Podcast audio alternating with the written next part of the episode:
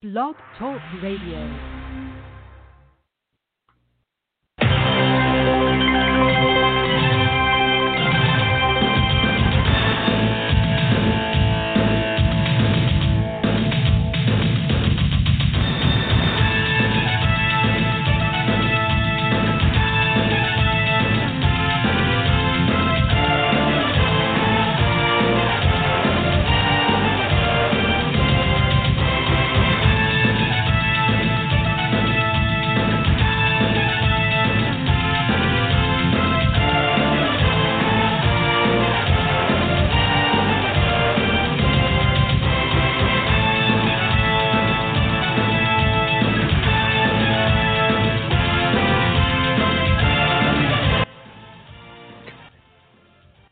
Good afternoon, everybody. I'm Richie Albert alongside Eugene Benton, coming to you live for another Southern Sport Central here in the studios this afternoon, down on the low country side of life here in Summerville, is uh, where the studio is located, just outside of Charleston. And of course, uh, it has been uh, quite a nice day today. The rain is away. The temperatures are about just right. Guys are stretching it out after watching some game film yesterday in the high school ranks. I know they probably got in, maybe got a workout in on a beautiful Sunday afternoon, but only to get after it here on a Monday afternoon. I didn't make my way out today to the practice field. I'll be back out that way tomorrow, but I got to tell you, it's going to be a loaded show here today as uh, Eugene and I will talk a little high school sports for the next 30 minutes, and then at 6:30, Kevin Bilodeau from Live 5 and CBS Sports will jump in here with us as he'll talk the low country side of life. What's happened here locally after Friday nights? Uh, the lights were cut off. Who won? Who lost? And uh, who's the big winners out of Week Two? In the South Carolina High School League. We'll talk also some skis with them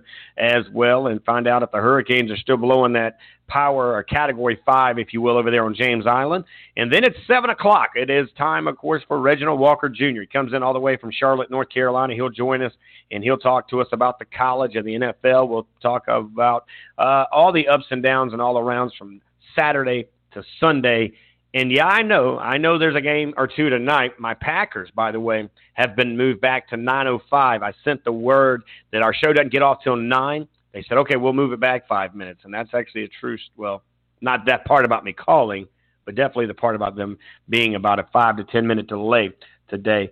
So uh, that's good news for me, as they'll be playing the Atlanta Falcons uh, tonight. So I'll be excited to watch that matchup. Hopefully, my Packers can go to four and zero.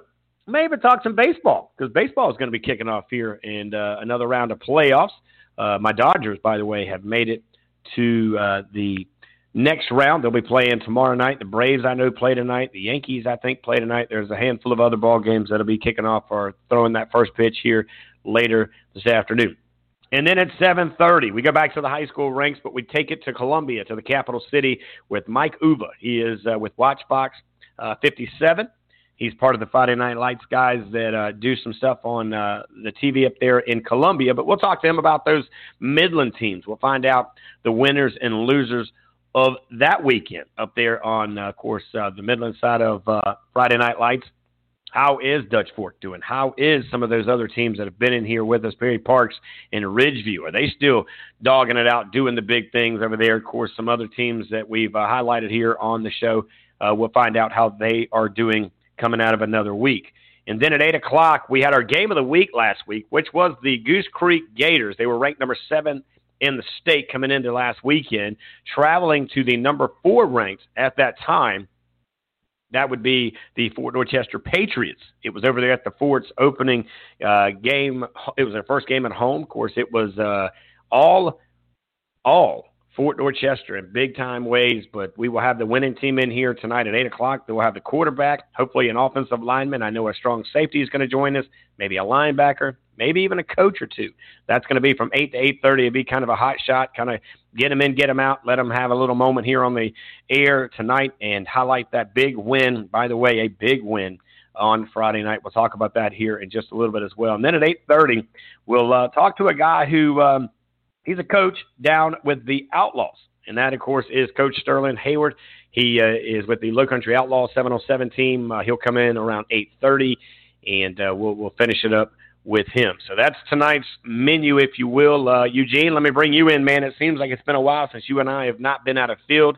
We've both been uh, stationed uh, in the confines of a studio to some degree. And I know you're not 100%, but I do appreciate you checking in and hanging out tonight, buddy.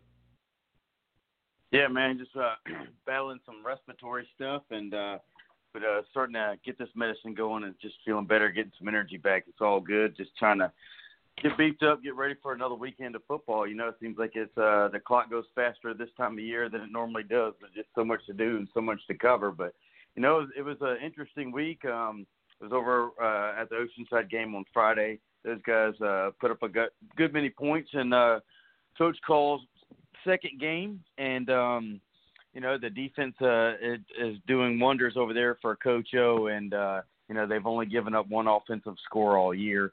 And um, but you know it should be a very good game between uh, you know it's it's a familiar story. It's uh, the Oceanside Land Sharks versus Art Craig to determine you know a region title yet again. It's like three years in a row. You know no matter who the coaches are or, or where the schools or, or what region they're in and whatnot. But uh, so that's this Friday. it was good to see um, the Summerville Green Wave get their first win of the season. You know, scoring uh, I think it was what is it, seventy two points on that same field. So uh, that's that's that's definitely a track type field, man, because uh, that's the same field that Oceanside played on on Thursday night. But um, you know, and then I was out at the uh, Stratford game in Cane Bay. Cane Bay got their first win of the season um, over there, so that was a uh, it was a good game. Um, it was nice weather for that. you know, a lot of college football on Saturday. Uh, this thankfully, you know, the weather held out for Friday. We didn't have to have college, I mean, high school football on Saturday and Monday this week. But um, you know, you got two games uh, coming up. Uh, I think we got, uh, you know, your Packers. They they definitely should get a win. Um, considering I think that coach is the next coach on the hot seat. Uh, considering the Texans just let go of their head coach and GM just a few minutes ago. So, you know, if your if your boys do what they should do, I think the uh, Falcons are probably going to make a change here, pretty soon. Yeah, we'll wait and see how it works out. Now, Eugene did mention, by the way, uh, the game last week was a Thursday night, and that, of course, was North Charleston hosting Oceanside. Oceanside got the big win. Joe Call picks up uh, a uh, win number two, also win number two in that region. They go win number three if they pull it out this week, which, by the way, is our game of the week this week in week number three, and it will be held over at Johnson Hagood Stadium where the Citadel Bulldogs play. It's a 7:30 kickoff. Oceanside welcomes in Art Craig and the Hanahan Hawks, who are also undefeated, and that one could be for all the marbles. Even though it's only week three, remember seven weeks this year. That's what we're looking like. There are teams that are getting beat last week, this week, and every week after this that will basically be eliminated. You know, we talk about that, and, and again, I know it's kind of the the uh, I, I guess the fly on the wall, if you will, but you look at it, and the conversation is stall. You know, they lost now two. They're pretty much on the outside looking in to get the playoffs and hoping that somebody else can help them get in, and it's probably not going to happen. You look at, of course, over there at Ashley Ridge, and I feel for Coach Shane Filler. I think he's going to build a great program. But losing two region games back to back like that pretty much, unfortunately, puts them in a tough spot. But how about the team? And you and I talked about this. I said this in June and in July when I found out that this gentleman had taken over this program in a familiar face on the Grand Strand, takes up a 5A program in West Ashley, and has those guys, the Wildcats over there, 2 and 0 after a big win on senior night at Ashley Ridge on Friday night. Now, they will host Summerville, Or I'm not sure. Eugene, we might need to look at that one real quick. I don't have it in front of me. But I do know no matter who hosts two, it's a it is a battle between West Ashley and Summerville. And I got to tell you, West Ashley wins that game. They find a way to win that game. They're 3 and 0 in the region play. That's huge in so many ways. And that puts Summerville with a one and one record and very similar. Um, unfortunately, having to have somebody else control their destiny. You know, of course, this weekend, if you're a Fort Dorchester Patriot, they have the likes of uh, well, that team that we just mentioned that uh, Summerville beat this past weekend. That's Stall. Now, Stall, of course, right around the corner from uh, the Fort and that one will be kicked off at 7:30 as well. So, you know, there's so many games right now, Eugene, that are going to mean and be so much to uh, what's happening around high school football. And of course, we'll get more into that uh, as we get in here with uh, Kevin Bilodeau. But uh, you know, when you start to kind of look at some of these big time games, and we're going to go through. By the way, Max Preps has released its um, its top 25. We'll give you the top 10 per each classification. But I think when you look at this one and you see week three and you see what it has to offer, Goose Creek, Cane Bay, Cane Bay cannot afford to lose another game. Now, Goose Creek, they have not lost any region games. The game they lost last week out of region. Sumter at Carolina Forest. That's up there on the Grand Strand. Carolina Forest, by the way, very good. Sumter, very good. It's basically going to be a heavyweight matchup on the battlegrounds at Carolina Forest. Then, of course, you want to look around. You mentioned Summerville and West Ashley. How about this one in the upstate? Burns and Dorman. I believe Burns is undefeated. I know Dorman took a loss on Friday night. I know you actually commented on the field goal kicker who missed the extra point or missed the three points. That being said, it's never down to one play, even though it feels like it at the time. But that one was a smash mouth heavyweight matchup that Gaffney ended up walking away with. But now Dorman cannot focus on that loss. They need to be able to shave it off and move on because Burns is ready to play. And I tell you what, a Burns win could mean bad things for a team out of Dorman. Other games happening around, of course, we mentioned Oceanside and Hanahan. We'll be focused on that game. Myrtle Beach. Myrtle Beach, they are the big dogs in 4A, definitely up on the Grand Strand and around the coastline, but they'll be playing West Florence, who also has a hot hand. You know, watch out for West Florence. What do they have to offer? We've had these two teams on before Beaufort and May River. Wow, down in the lower part of the low country. We'll talk more about that matchup on Thursday when we get our guys that help us out down there in the lower part of the low country talk to us about what's going on over there. But there are just so many great games, so many great games that are happening. And Eugene, the fun part about all of this, my friend, is that every game is a playoff game. There is not going to be a team, from my understanding, unless something's changed, that is 500. You know, every year we look at that at large bid and somebody finds a way to sneak in with a 500 record. That's not going to be the case this year. It's going to be very much a heavy hitting playoff system with top ranked teams around the state of South Carolina from 5A to 1A, my brother. Yeah, and you are correct. Uh, that, that uh, game coming up for Summerville uh, is with West Ashley this coming Friday. Now, you know, as you mentioned, West Ashley, this is a team that's kind of been that 5A. You know, they kind of come in and win a game here too. Uh, they would lose to the perennial big dogs.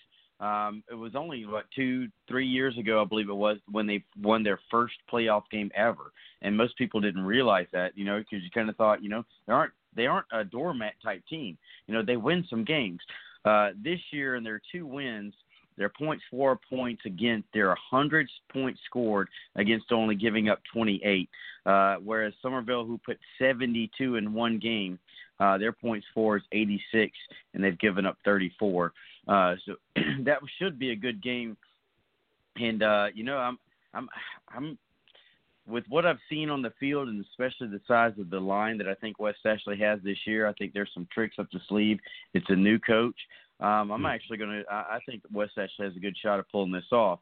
Now, that being said, if West Ashley wins this game, uh, I don't believe there's any chance that Summerville is going to beat Fort this year. Fort is just way balanced, as you can uh, definitely attest to that. And uh, I was doing some uh, historical research on playoff teams, and you know, it, it's a very real reason that Summerville couldn't would be left out of the playoffs this year, and I think it'd be the first time since like 1968. Uh, same thing with Berkeley. You know, they're kind of back against the wall as well. But you know, this region of Summerville, Fort Dorchester, West Ashley, um, Ashley Ridge, and Stall has some very, very good players. Now, again, I know Stall it, it, he has his challenges. You know, trying to trying to field teams that can compete in the 5A. Just from the depth perspective, they certainly have some athletes, but you know, Dor- Fort has definitely got this thing. I think they'll run away with the region this year. But like I said, you know, we were talking about, you know, uh, West Ashley with the big time hire, you know, bringing in a guy for, you know, from up in uh, the Grand Strand Pee Dee area uh, and bringing him down here. He, they certainly have him rolling. Looks like offensive, defensively. So uh, they'll keep going. But um, you know, back to the the Dorman Gaffney game, I did call it uh, early on uh, for Gaffney, and I thought it was going to be a close one. I did reach out to Omar Khan. He's a, a great young man. He's got Division One offers to Campbell, uh, Georgia State. I know some other schools are looking at him. He's a very talented guy, and you know he's made some big time kicks to win games. He put his team into the state championship last year by making a field goal at the last minute. And so, uh, you know, sometimes it goes your way, sometimes it doesn't. But I just reached out to a young man this morning and said, you know, one play doesn't define who you are, bud. You know, it doesn't define who you are as a player or as a man. You know, you got to bounce up and uh, keep going. And I think about an hour later is when he got that offer from uh, Campbell. So, you know, sometimes you, you don't get a good bounce, and sometimes things go your way. So, um, but it was a good, good message from him, just saying that you know he he's feels like he he did let his team down, but that uh, he's going to keep you know coming back to the grind and and try to get better. But um, so it was some great football all around the state. Definitely in the upstate, you had that big battle, like you said. Here comes week three. I think week three you're to start seeing some more uh, premier type matchups, uh, especially here in the Low Country as well. Yeah, a lot of things happen. Eugene, let me ask you this though: if you look at the picture, and I'm not a special teams guy, this is your your forte here. This is where your special things are. It, does it matter to have those laces out? Because if you looked at the way the laces were turned towards the kicker, they weren't turned towards the goalpost. Uh, tell us a little bit about that. And, and again, did that? Do you feel like that might have played a factor? It didn't look like the ball was spotted as clean as, as what we've seen in, in other areas, and kind of uh, express or, or explain ball. You know, uh, when they say laces out a lot of guys obviously want the laces out because you don't want to kick the laces. That's the biggest thing. Uh, I tell guys, especially on extra points, um, you know, I don't care. Just get the ball down. Such a short field. You know, you're not going for a fake or something like, like that most of the time. Uh, you know, you, so just get the ball down, get it straight up so the guy can get it off quick and cleanly. Uh, extra points are kind of one of those just bam bam plays. Uh, for field goals, especially with the longer distance, I'm more worried about one getting it onto the block if a kicker's kicking off the block. Uh, if they're off the ground, get into that one spot. Um, not so much the laces out, but you don't want the ball. Perfect example is uh, the Alabama game last year. Nick Saban always uses his quarterbacks as the holders, where everybody knows that uh, the starting quarterback uh, destroyed his hip the week before. So right before the Auburn game, they brought in Mac Jones. Mac, uh, he had never held before in a game, and what he did on the left hash with the right-footed kicker was, if you look at the ball, instead of tilting the ball in towards him, like you would look straight down the ball, almost like you would do a scope, he actually tilts the ball to the left. He pushes it away from the kicker. So you see when the Alabama kicker hits the ball, it actually helicopters to the left and hits off that upright. Uh, so that was that that kick and that missed kick was actually 100% on the holder there. You know, uh, uh, on a field goal, especially it was a short field goal.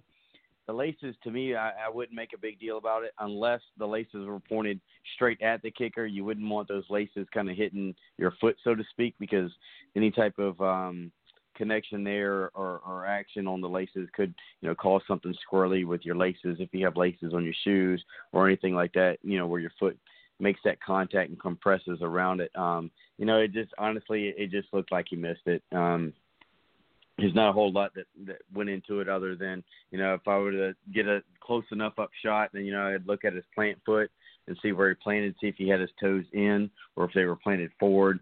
Um, but it's just one of those things, man. Um, sometimes it's just where you hit your target. If you plant too far past the ball, you're going to chip down on it and it's going to go right. Uh, some, if you play it too soon, you're going to swing over and it's going to go. Uh, you're going to pull it left, kind of like a, a golf swing. Somebody would hook it versus a slice. So, but uh, typically the laces out. I mean, you would want them out. Uh, a lot of that has to do with psychologically, um, but you definitely do not want them pointing towards uh, where you would strike the ball, if that right. makes sense. That makes perfect sense. You know, just again, makes sense if you hit those. Uh, of course, hit them right there on the laces. I mean, it definitely is not going to be a, a, quite that that smooth surface as you would get uh, around the other side of the ball. Let's talk quickly before we go to break because coming up at six thirty, we got to be on time. Kevin Bilodeau is going to give us exactly 15 minutes. He's got uh, a busy afternoon, and we want to make sure that we respect his time. But uh, the latest top 10 rankings, we're a star at five, work our way down to one. And this again is from the guys over at Max Preps. They got ranked all the way at number one is Gaffney after a big win. They are right there at the top of the heat, two and zero. Oh. Fort Dorchester sitting there at two and zero oh after two wins there. Dutch Fork How about that? Irmo's Dutch Fork is sitting at number three. Dorman now at one and one. They are sitting there uh, at number four. Sumter undefeated at number five. Boiling Springs out of Spartanburg one and one. They're sitting at number six. And Burns, we told you about that matchup. Burns, of course, will be playing Dorman. They are two and zero as well. Then at number eight is River Bluff out of Lexington. Northwestern over in Rock Hill at number nine, and it's Carolina Forest at number ten. So right off the rip, you got two matchups with four teams inside the top 10. We'll tell you real quick it's Dorman and Burns, Carolina Forest, and Sumter. Somebody is going to go home with a loss, and if it's going to be Dorman, that could be two in a row. Sitting at number in the 4A rankings, let's go over now to Southside Christian. They're sitting at number one. Uh, you want to see, of course, uh, let's check that. Let's let's go back a little bit here. Um, let me bounce over here. They've had some things moved around here. Um, there we go. Greenville. Greenville sitting there at number one. Greenville, of course, uh, the team that's got one of those elusive running backs, Eugene, you and I know well about. Uh, Flora out of Columbia at number two. Greenwood at number three. Greer at number four. South Pointe out of Rock Hill. We've had their coach in here. He's at number five. West Florence, I talked about them earlier. They'll be playing Myrtle Beach. They're 2 0, by the way. North Myrtle Beach is at number 7 out of Little River, 2 0. Myrtle Beach, that team we just mentioned, at 2 0. They're at number 8. Irmo out of Columbia at number 9. And Westside, they are in Anderson at 2 0. Westside, by the way, is Coach Scott Earley's team, who has that quarterback that uh, Eugene, you and I know a little bit about. They came all the way down from uh, South Beach. They weren't playing in Miami. His mom had a job opportunity up in this area and in the Anderson area and found a home. And I got to be honest with you, man, it looks like it's a perfect matchup, Eugene. It does, and he's got a good good looking team. You know, we talked about them with um, Mr. Ken Brown the other night. I know Scott right. Earley is a good friend of his, and uh, they definitely look like they have some talent on that team. He's always been a, a great developer of talent. You know, back when he was at Lexington, you know, he had some five star running backs and great receivers. You know, he's always put up some points back then, and you know, was right. a force to be reckoned with. But you know, it, it, he's he, there's no shortage of talent on his team. You know, I think um, part of it is, you know, we, we, they're gelled. You know, it's how how well he got those guys to to buy in and gel and learn the system and whatnot. But yeah, sure. Right. You know, quarterback comes in and puts up some points, drives them down the, gets them down the field. You know, pretty quickly there, and uh, oh, but and then his son comes in and uh, finishes the job. So uh, you know, it, it's an exciting team to watch, especially a team that you know I guess coming into it, I really didn't have my eye on that much, but you know, after talking with uh, Mr. Brown last week, and and uh, you and I talking about the the resurgence, so to speak, or the renaissance of Coach Earley, it's uh, been an interesting team to follow. And, you know, he spent some time over in Myrtle Beach uh, with the uh, Seahawks there for a little while as well. Let's go down to 3A where it is uh, out of Inman. It's Chapman. They are 2 and 0. Wren. Wren, after winning the 4A, they are now in 3A, and they're sitting there undefeated at number 2. At number 3, it's Camden. 1 and 0. Dillon, the Wildcats. We know these guys aren't going to hang down there low. I want to think they're 2 and 0. I'm not sure if this is up to date or not. I think they've played two games. Daniel is at number five. They're out of Central. Woodruff at number six. They've got a loss, but they're still hanging in at the top six. So Belton Honea Path at uh, Honea Path. They are one and one at number seven. Union County out of Union is zero and one, and they're still in the top ten. So they must be having some high expectations for those guys. Gilbert at number nine, and uh, Palmetto that's in Williamston. They are sitting there at the top ten. Going down to two way, Abbeville, the big A. Now they played Woodland, and it was a matchup. The A plays some football. Let's let's remember. I know uh, Woodland went up there. They added that game in because they wanted to challenge themselves. It's an out of region play. Go ahead and get some experience. Go ahead and get some film. Find out what you got to work on before the playoffs get here. Not a bad idea by that athletic director, Coach Cyber, by challenging in his young dogs out of region, and they did that in fashion. Unfortunately, fell a little short. Abbeville is at number one. Saluda, check that out. They win the 2A last year. They're still winning big over in Saluda. They're at number two. Newberry at number three. Barnwell. We know about Barnwell, don't we? There, Eugene. They're at number four. They're two and zero. Oh. Chesnee at number five. They're two and zero. Oh. Gray Collegiate. You know a little bit about those guys as well, buddy. Two and zero. They're at number six. Wade Hampton, number seven. Sherrall, the Indians, doing their thing at number eight. Woodland, even though they got a loss, it was out of region play, and they played against the number one team in that in that uh, I would say classification. They still stay in the top ten at number nine, and Batesburg Leesville they are sitting there at number 10. And then to wrap up the 1A, let's check it out really quickly here. Southside Christian at 1 and 0. They are number 1, number 2 Lakeview. Blackville Hilda, number 3 Bamberg Ehrhardt. They put out some ballers. They're 2 and 0, but they're sitting at number 4. Lamar at number 5. Green Sea Floyd, 1 and 1 out of Green Sea. They're up there on the Grand Strand. That, by the way, is where that head coach sits now over there at West Ashley. That's where he's from. That's where he's been. His last stopping grounds. He won two back to back 1A state championships, by the way. Whale Branch out of Beaufort. We talked about those dogs. They're at number seven. Wagener Salley at number eight. Williston Elko, they are sitting there at number nine. And Carver's Bay down there in Hemingway, right outside of Georgetown, at number 10. They're undefeated at 2 0, Eugene. Again, you start to kind of see how this thing happens. You understand the situation. This is going to change dramatically week after week because a lot of these regions are sized up with a lot of teams that are inside the top 10. You're going to see West, excuse me, you're going to see West Florence take on Myrtle Beach. Somebody's got to drop.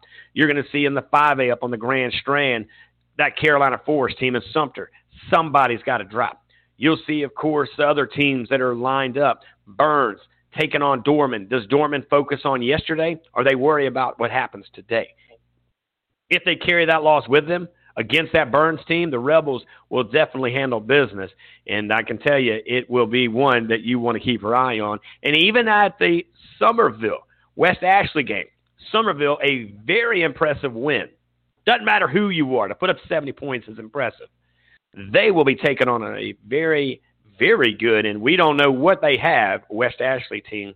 That one will be one that we keep an eye on. And of course, some other games in and around the low country. So we're going to take a quick break here. We'll come back.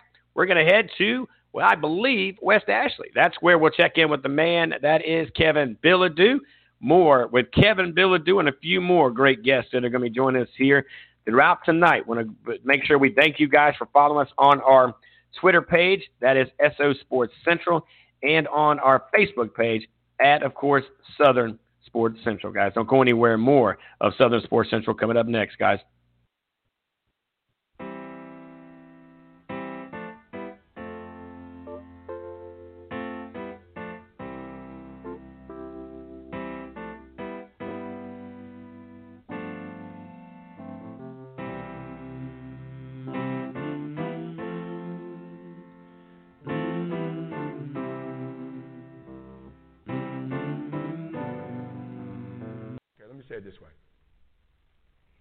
At the most successful men and women of the world, and they found that they had like seven, eight things in common.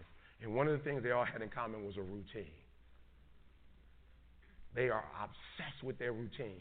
They don't have a gap of wasted time in their routine.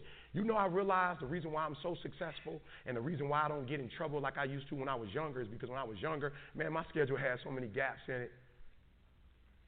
The devil had like, okay, he might pray at six, but my man is watching TV. He playing video games by eight thirty. It's not that I'm sweeter than nobody. The devil can't get to me because all my time is taken up, and by the time he get to me, I'm sleep. I'm too sleep to, t- out to sin. I'm just being real. Eight thirty, he like Eric, you should. I'm like, bro, I'm tired. I get, come back to me tomorrow. You know what I'm saying? Like, tip me tomorrow, bro. I'm about to go to sleep. I'm good. I, I don't have. I'm, I'm just tired right now. He's like, but no, you want to? I'm like, I don't want to do that. I'm tired. But let's try tomorrow morning. Right, I'm being real. I get up at 8 o'clock in the morning. I'm sure he there like, I'm 3 o'clock in the morning. I'm sure he there like, yo, E, go back to sleep. Listen to me. I promise y'all. I got up the other day. I got up the other day like at 3 o'clock in the morning, and I woke up and I was just walking around like, I was like, I'm so tired. I heard the devil say, go back to sleep. I was like, yeah, you're right. I should go back to sleep. you know what I'm saying? I ain't gonna lie. So I was like, bro, you wanted something. you know He's like, why you getting up this early? You already number one in the world. You're already number one in the world, E. You already doing what you're supposed to be doing. Like, E, you've been grinding. Just go ahead, it's three. And my body said, yo, E, what, what would you go back to sleep for?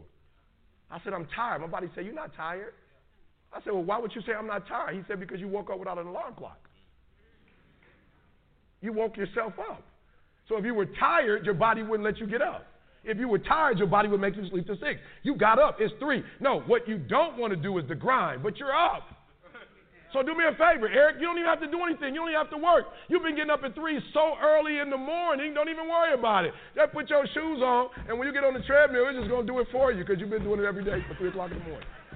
For real. The, my body said, all you gotta do is put your shoes on. That's the hardest thing you gotta do. Just put your shoes on, and I'll do the rest. I can't put your shoes on for you, but put your shoes on, and then just go. And I just went and I, I was walking for the I do the tw- uh, 11 incline boy, and I was just walking for an hour, and I was just like, you know what? It's almost an hour. I don't feel like running. And my body was like, don't even worry about it. We'll get to that when we get to it. I did my hour, was about to get off. My body was like, you know, we run now. I said, what? We run now. Let's go. You, you ain't tired? I said, I am tired. No, you're not. You just walked for an hour. You're not tired, Eric. Your brain is telling you some dumb stuff. If you were tired, you wouldn't have been able to walk for an hour. Okay, so let's do this. Just run for two minutes. I'm trying to help somebody right now go to a whole other level. The Bible the, the reason why you go back to sleep is because you've always gone back to sleep. It's like a default. You, you go back to sleep because you always, all you got to do is stop going to sleep, and then you're going to stop going to sleep. All you got to do is stop fussing and cussing, and you're going to stop fussing and cussing. All you got to do is stop spending all the money you got and start saving it. Listen to me. I became number one in the world. I became a millionaire not because I made more money. I became a millionaire because they told me millionaires only live off of 30% of their income.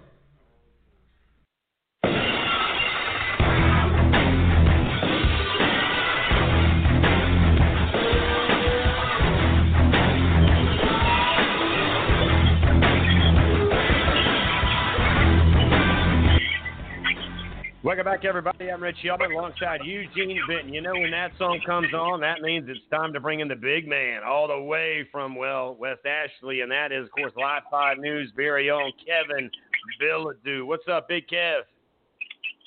Jacked up again tonight, guys. Let's go.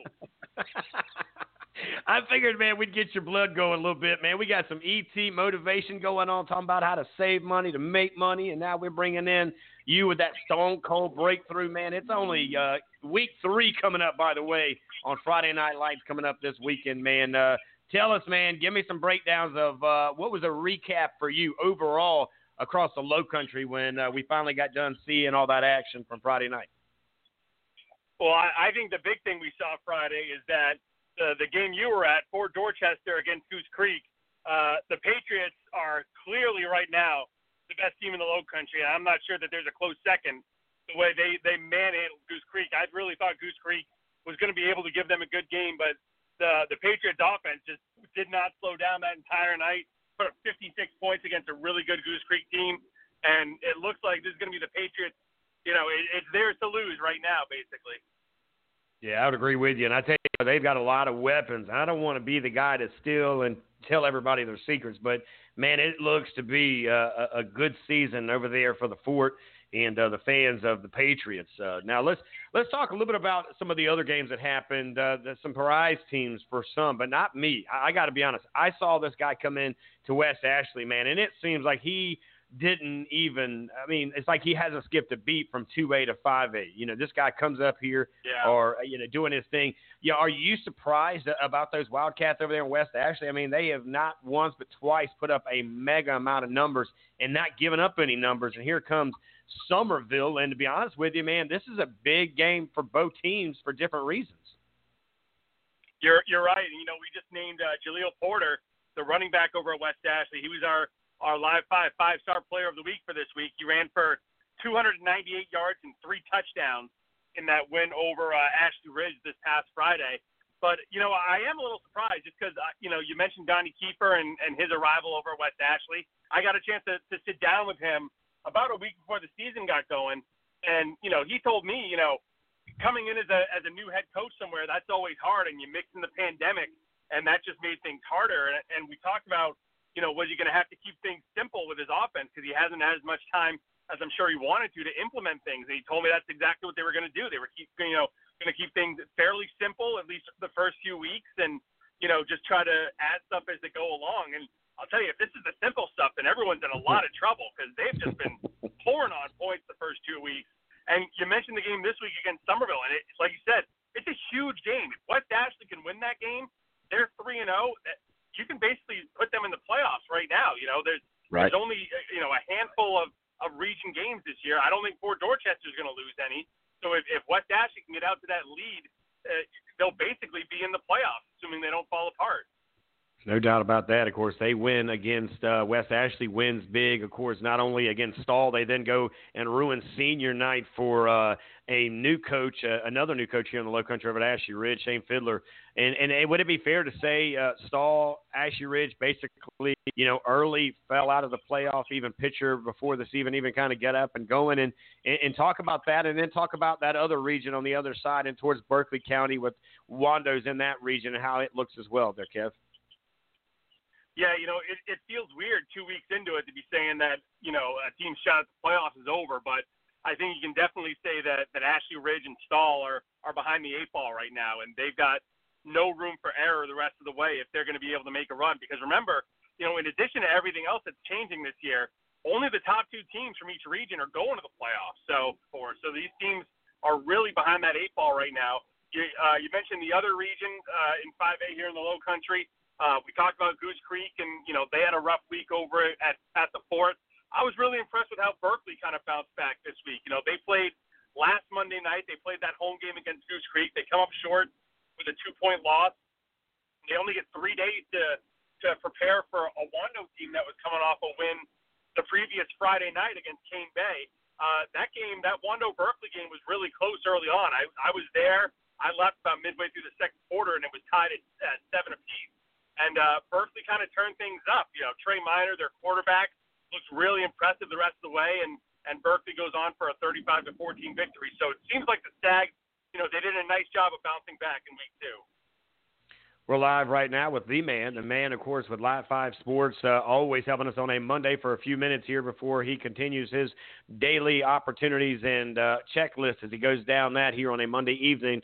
Uh, Kev, you know, you look at other games around, and let's not, without doubt, talk about Oceanside hosting a team that, well, they know Art Craig, but in another jersey and another collared shirt, but he'll be playing over at Johnson Hagood Stadium on Friday night with his Hanahan Hawks team, who also, by the way, undefeated. Could we possibly say that this is going to be for that Region 3A over there in that side? I, I mean, I think that's a fair assumption to make this at this point of the season. You know, both teams, like you said, coming in at two and zero. Oh, there's a reason that's going to be our live five uh, game of the week coming up on Friday night, and that's going to be a great one. Like I said, over at the Stead for Joe Call, going back to where he played his college ball, and now leading his his side in there. You know, they picked up another. You know, they got a huge win last Thursday night all over North Charleston. They won that one 62 to nothing. That was after they had beaten uh, Bishop England the week before. So they get off to a good start. Uh, Hanahan also they beat North Charleston as well. They got a win in week two. Also, they beat Battery Creek 36 to nothing. I'm pretty sure Hanahan's defense hasn't allowed a points through the first couple of weeks. So, but you know, same for them. This is their toughest test they're going to face by far in region play, and I think both of these teams are going to make the playoffs. I'm not sure which. Uh, you know, Bishop England might give Hanahan a, a, a good game, but I, I still think Hanahan takes that one. So I, I'm pretty sure this is going to be for a region championship once it all shakes out. You know, that's how we're going to look back on it. The the team that loses this game, they're going to have to probably hold off Bishop England and maybe Battery Creek to get into that second playoff spot. But these are definitely the the top two teams in that region in 3A. Now, of course, 4A, we've only got a team. I know James Island was in 5A. Now they're down there in, in 4A, and, and we have a lot of love there for that coach. He's the real deal. Of course, you know, Coach McCoy comes in here, and he's got to learn – you know the system, the kids, and a lot of things. Uh, what's happening over there at West? Excuse me, on James Island with those Trojans as they are, you know, trying to get a little more familiar with that new lifestyle in 4A football. Yeah, and you know that's that's the kind of thing we expect, and you know, especially we we talk about the pandemic and how hard it is for a new coach to to work his his system in. It's really difficult. It's really difficult during a normal year to come in you know, especially when guys are used to playing one system. Now you want them to learn this whole other system. That's tough in any situation. And now in a situation where you know they couldn't have as many practices, they couldn't have workouts over the summer. That's that's a big deal. So you know, I really like Jamar McCoy. I think he's going to do a, a really good job over there. And you know, another big thing for him is they've got to turn the entire culture around. James Island is not really a program that's had a winning culture over the last 15 years. So he's got to install that, you know, the the confidence that they can go out and win a game, you know, and win a couple games and make a make the playoffs, then make a run in the playoffs. That that kind of thing can take time for a program, and they've got a shot this week. They they welcome in Colleton County, another low country team uh, that's in 4A uh, this Friday night. So a good chance for them to get a victory. Colleton got a a good win in their opener a couple weeks ago, and they had their second game uh, canceled because because of uh, the the uh, some positive COVID tests for their opponent. So they'll have an extra week to prepare for James Island, and we're gonna we're gonna see how well they did with that. Should be an interesting matchup. We're live right now with the man over at Live Five News, Live Five Sports' very own Kevin Bilodeau. Kevin, let's stay on the island. How about it in SCISA? How's the Hurricanes over there, Coach Waters? Is it still a Category Five over there? Has the wind started to slow down a bit? And talk a little SCISA football. We don't want to miss out on those guys. While we get it, the public schools are moving, but these dogs have been hunting for a last I don't know four weeks now. Yeah, and first half has been really impressive. They did it again uh, this past week. Uh, you know, Johnny Waters got another really good victory, uh, beating Heathwood Hall 21 nothing. That's a, a good shutout at home for the Hurricanes. And you know, we talked a lot in the off season and in the preseason for them about their offense. And they got a really good quarterback in Will Daniel. But I've said it a few times now. Their defense has been so impressive throughout this year so far. They've been coming up with turnovers and making those turnovers into points, if not immediately with pick sixes, then you know their offense having short fields and turning that into points down that way. So, and then they go out and they get a shutout this past week over Heathwood. So, you know, the offense hasn't been maybe putting up as big a numbers as we thought they might be in the preseason, but they're doing their job. And if the defense keeps playing like this, it's going to be tough to see who gets the win over them. Wrapping it up here with Kevin Bilodeau from Live 5 News Sports. He's also part of that CBS Sports connection here to the Low Country as well. Now, Kev, when you when you look at everything, and, and one final thing, because I know you're getting ready to have to jump off in about two minutes. You know, uh, this is what I, I get it that we don't like that we had to wait so long, but man, isn't it nice? The season seems to be right on time with the weather.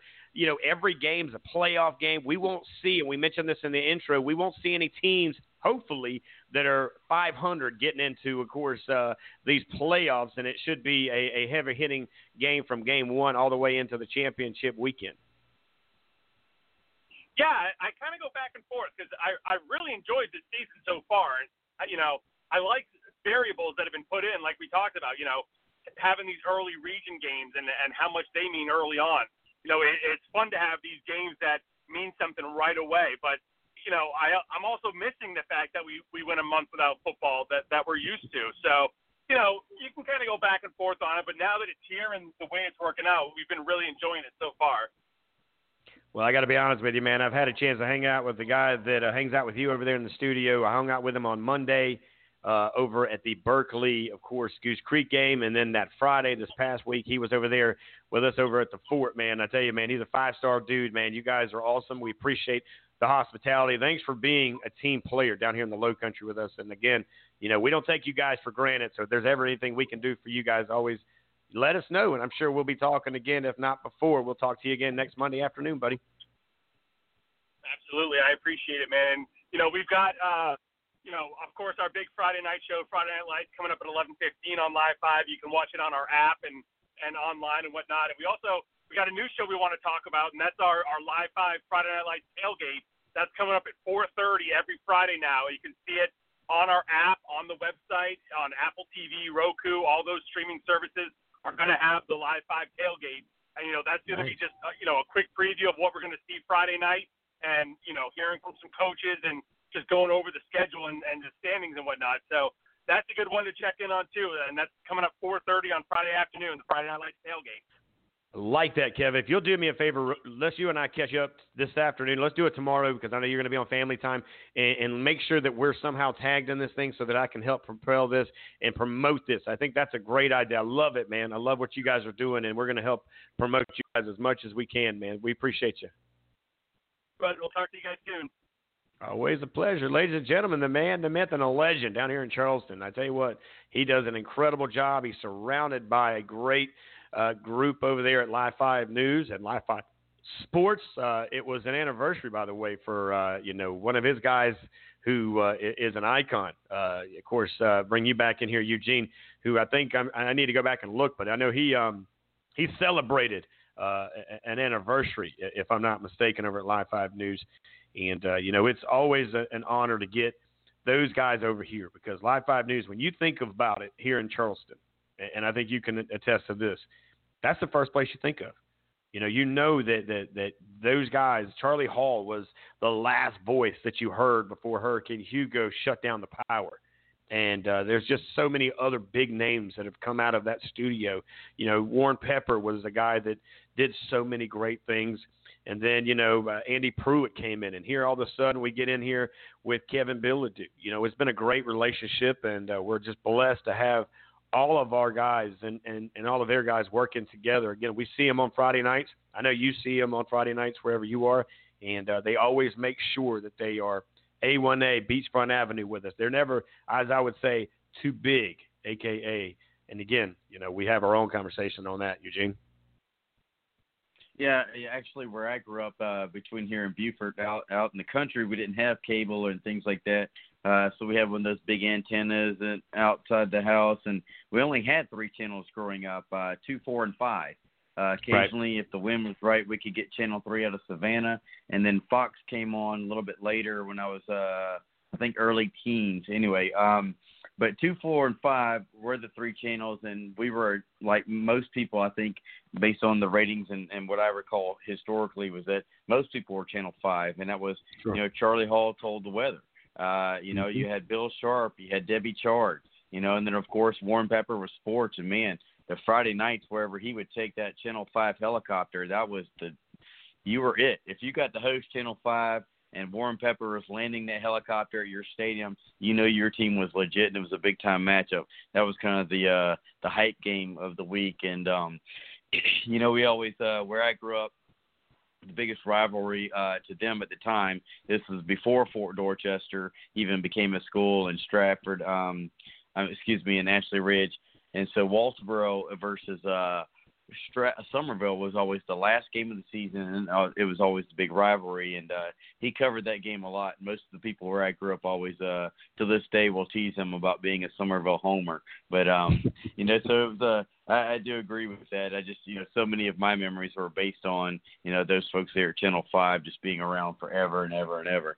Um, you know, I remember it being downtown. I remember when the studio and everything moved out to West Ashley and then of course uh, the passing of Charlie Hall. But uh, you know, I think still to this day, one of the best shows you and I ever had was when we had uh, uh, Bill Sharp in here for uh, about 30 minutes of uh, hilarity. It was so uh, so much fun, and uh, you know, I'm sure he's still. Uh, I don't know if he's reached out yet, but he, I know he's interested in trying to get some uh, 50 yard line tickets. Maybe you can hook him up to a game over there at the fort.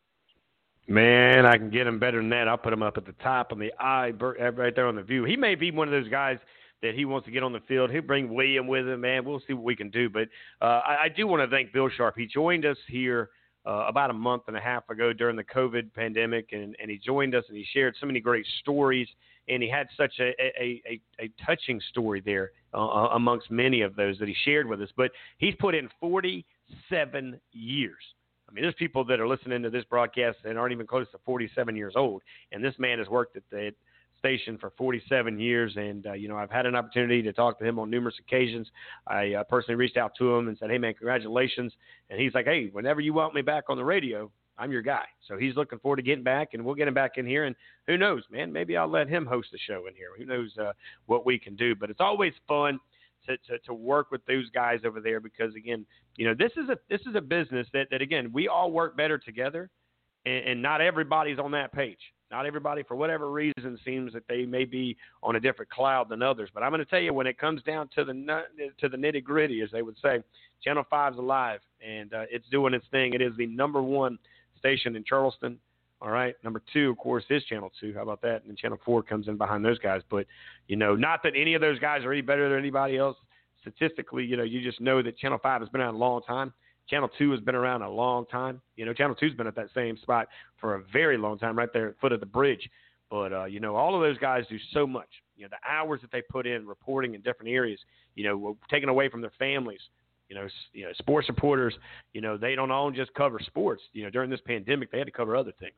And uh, that being said, you know, when you look down at it, you know, uh, you know, they had to go into to multiple areas of unfamiliarity of conversations and, and do a great job. And I just want to thank all of those who take time to welcome me and, and, and our family here on Southern Sports Central to your family because it does mean a lot. And that's why we partner with so many great places like Live 5 News, like, of course, uh, around the South Carolina High School Blitz. Those guys do a great job. The West Foundation, of course, they have a show here as well. Uh, they do it tomorrow night. Of course, you can hear it right here on Southern Sports Central. Everett Sands, former running back for the Conway Tigers, the Citadel Bulldogs. He coached at the Citadel. He coached at South Carolina, Coastal Carolina, NC State, University of Texas, San Antonio. You know, so many opportunities, you know, he's had, and now he's brought all of those history moments and his resume right here to Southern Sports Central. Tomorrow night, 6 o'clock, he's got a great list of guests. You want to check him out. It's a lot different than this show. It's a lot different than our Wednesday show and our Friday show, and of course, our Sunday show.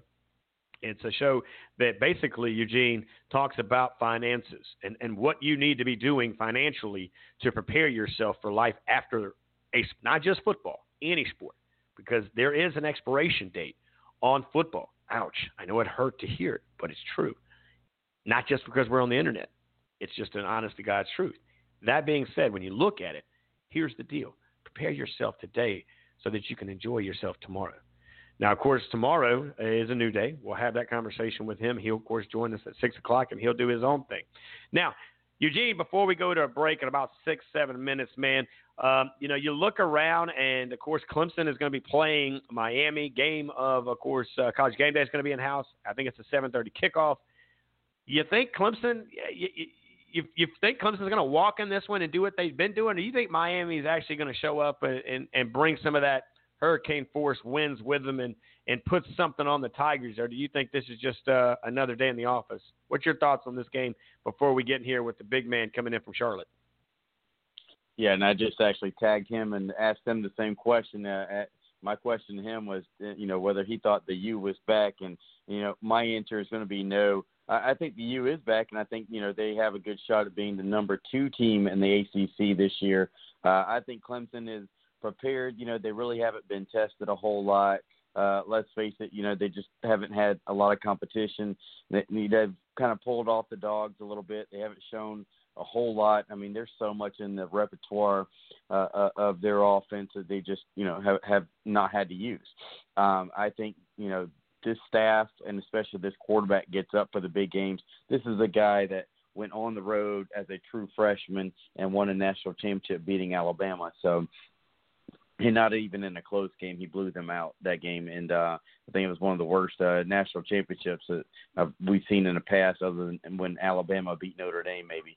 But um, you know, I really think uh, Clemson gets this. I think they win big. I think this is a statement game. You know, they finally got dropped in the rankings in a little bit. I saw some of the the college post game and pregame shows, and you know, a lot of people had them at number two and Alabama at number one, and I think that uh, you know Dabo will use this as some motivation, as if you know he always tries to come up with a way every year to say you know nobody respects us, and I think you know uh, by them you know having this game day type game, uh, this is the second one for them this year. The first one was at Wake Forest. I really think that they look at this as a chance to come out and make that statement. I think they're on defense. I think they're going to chase that quarterback and probably force him into some decisions that at Miami that he hasn't had to make yet. I think overall, um, you know, they have the weapons. You know, they they finally started getting that um, Amari Rodgers kind of looked to me like he was back this week. He didn't have the knee brace on. He made some good pat, uh, catches, uh, some good runs after the catch. Uh, he able to he was able to break free, get loose, and uh, always you know kind of put those hands on the ball. So he looked good. Uh, that that number 17, the big guy, looked really well. I can't remember his name. Um, and then of course um, that uh, the receiver that was filling in, um, he's kind of a big six four kind of possession guy. He looked really w- uh, well, and they said you know they expect him to start stretching the field because he's actually faster than what they originally thought. So I really think Clemson just comes in. I, I really think they uh, probably put up a good amount of points. I'm not saying that this is a game necessarily that we won't see Trevor in the fourth quarter, but I do think they probably win by about three scores. Yeah, we'll wait and see. Of course, uh, just getting confirmation at 8 o'clock, it will be the brand new offensive coordinator from the Fort. Fort Dorchester's own Brent LaPrade will join us at 8 o'clock. Confirmation also that Zoltan Osborne, his quarterback, will join us about 8.15, 8.10, somewhere in that one. And uh, if you didn't see it, you missed it because this big man, he was serving pancakes during that game at the, uh, of course, uh, this past weekend, and that is Jordan Richardson. The kid is six foot three, 300 pounds. He's a left tackle and a guard, 16 years old. Man, he pushed the kid like the blind side. He took him from the seven of the red zone into the back of the left side of that end zone, and uh, we'll save that conversation for later. But it was a huge play. Uh, we've got a few other Patriots that are showing up. This is what we're going to do going forward. We had Coach Denny show up last Thursday. He was, of course, um, our coach of the week, as uh, he has done great things over there at Stratford. That was him coming out of a win, playing in that midnight mass. Uh, midnight game at Summerville. After they waited for the rains to stop, they went in and were able to get a big win and maybe their signature win of the season. We'll wait and see. Uh, of course, his team was our uh, winner of the game of the weekend. That game was the Summerville Stratford game in week one. Week two, as you as you hear, it was that of, of course, the Fort Dorchester Patriots hosting the Goose Creek Gators. The Gators come in ranked number seven at the time. Fort ranked number four at the time, and it was a very one-sided matchup. And again, we won't get much into it. I can promise you that uh, these coaches are practicing as best as they can, doing the best that they can. I'm very fortunate to be a part of that Fort Dorchester program, Eugene. And uh, you know, you you will see, you will hear, and uh, you will learn a few things at eight o'clock when uh, that head coach, by the way, excuse me, the offensive coordinator. I think he's got 98 points, 97 or 98 points in two games as an offensive coordinator, and he's been the defensive coordinator for a long time over there. So he got an opportunity to be the OC. And trust me, man, it looks like he's been doing this a long time, Eugene. Yeah, well, he certainly, you know, took over. He has a sophomore quarterback, a guy that, you know, kind of cut his teeth last year and, and kind of uh, learned a little bit on the fly, you know, and, and uh, having gone against uh, offensive players for so many years and going against, you know, Ian Rafferty's offense, you know, he's kind of uh, had to learn how to scheme against it. And I think that's probably made him a better, even better offensive coordinator because he would know, you know, hey, if I'm running this, uh, I know what kind of guys are going to be screaming against me. So uh, I think that's probably good, you know, uh, definitely beneficial to him. One thing I think we're seeing this year, you know, I think Zoltan's got a great arm. You and I saw him. Uh, I know you've got to see him in practice and whatnot. And I got to see him uh, up at the camp there in uh, North Carolina in Charlotte and uh, you know he's got a great arm. He's got you know some good speed on his uh, in his legs. He's uh, really athletic. He's a guy that can move out of the pocket and get the ball to, down the field. You know they have great running backs, like you mentioned, that big offensive line that he uh, bought them a lot of pizzas and served them some pizzas recently. But um, I think they're just so balanced this year, and I think it's a, it's he's showing it with great play calling, kind of mixing it up. Uh, they're definitely not just so run heavy as in the past. You know, the quarterback isn't looked at as like just another running back. Definitely guys going to chuck the ball when he can or when he needs to or when the play is designed for it. So, um, you know, I expect them to keep rolling. You know, you and I have talked about it. I don't really expect them to see much of a challenge, so to speak, or or anyone that I think that can knock them off this year until they get to that lower state championship. Well, we'll wait and see. Of course, we're excited to get that confirmation from the offensive coordinator from Fort Dorchester. Brent LaPrade will be joining us here for the first time of many times. We're excited to get Brent in here, Coach LaPrade in here to talk about his schemes and his things and all the great stuff that they're doing over there at Fort Dorchester. This is breaking news about eight minutes ago. Byrnes and Dorman has postponed for this weekend, tentatively rescheduled for the 30th of October. I wonder if it has anything to do with this weather storm that's coming through. I don't want to speculate anything. I just know that is what I just saw um, on the World Wide Web. There's a few games I'm hearing that are also part of some postponing that is going to be taking place. Hopefully, uh, well, we'll we'll wait and see how this thing works out. So now that could mean uh, even more.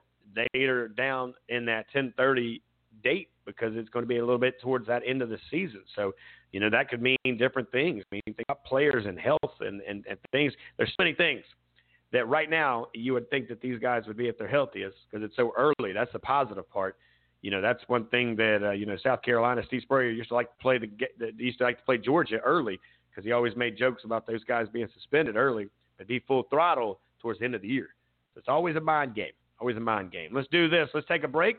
We'll come back and we're taking the bus from West Ashley's Live 5 studio all the way up to Charlotte, North Carolina with the man, Walker Jr. Guys, don't go anywhere. We'll check in with Mr. Reggie right after this.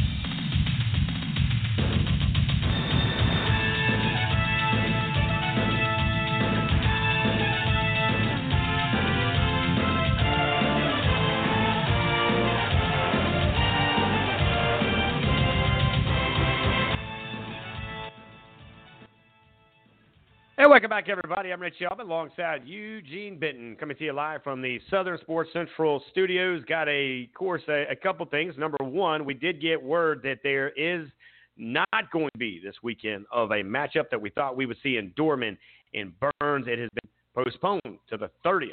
To the 30th. On that day is when they'll see some action, and then supposedly there's some other updates happening around the low country, up in the upstate, as we're down the low country, in the upstate.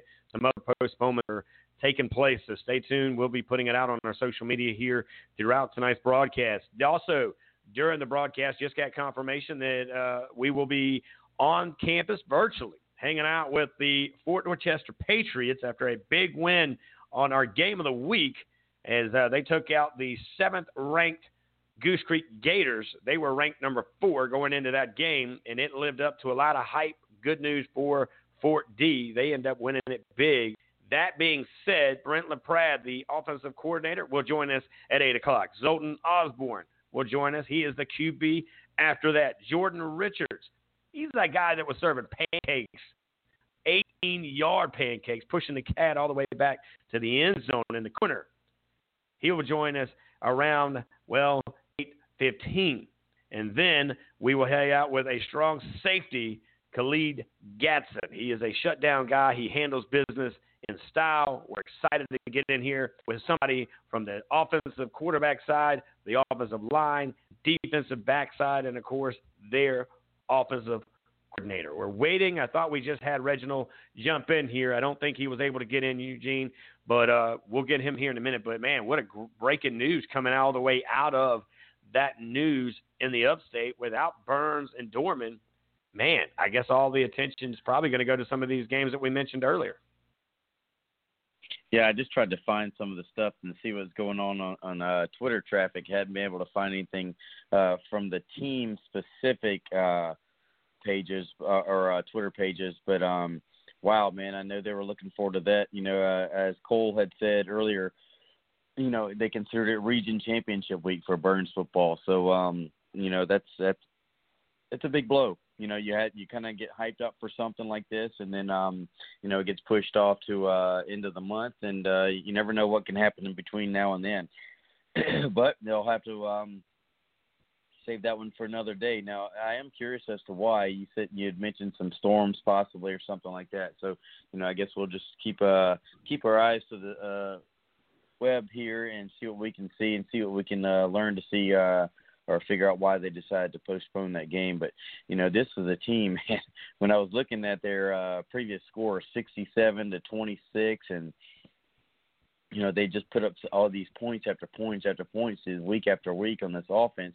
It's kind of scary. It's almost right. like uh, back to the Bentley days, you know, where it wasn't a thing for them to put up 70 and, you know, and have uh, Division One recruits all over the field. And, you know, you just can, you know, I think if you look in the uh, South Carolina high school scoring um, records, pretty much every one uh, for a quarterback is owned by a Bentley or, or their uh, stepbrother, Chas Dodd and definitely for the uh, scoring offenses as well. Most touchdowns now, in a game, and so it's uh you know. now you're talking about overall, or are you talking about at Byrnes High School, the record for the quarterback? No, play? overall in the state of South Carolina. Okay. If you well, look at the I think, records. I think, I think, I think, I think last year Rennes High School quarterback, Mr. Joe, I think he knocked off one of those uh, one of those records last year. Might want to research that one there. I remember that was one of well, the yeah, conversations. they actually yeah, they haven't uh, updated the record since right, 2018, right, right, so it is two sure. years behind. Gotcha. All right, Eugene, we got to go to the hotlines, and we're hanging out in Charlotte, North Carolina, with that man, the myth, and a legend. I got to tell you, it's Reginald Walker Jr. time here on Southern Sports Central. What's up, Reggie? What's up, guys? Sorry for the delay. I had to, uh, as you know, I'm a uh, full-time television news producer, uh, and so the president is now back at the White House. I had to show it to the good people in North Carolina. Uh, so that, that delayed me slightly. He got back on the ground at the White House uh, about 6:55, 6:56 time frame. Wow.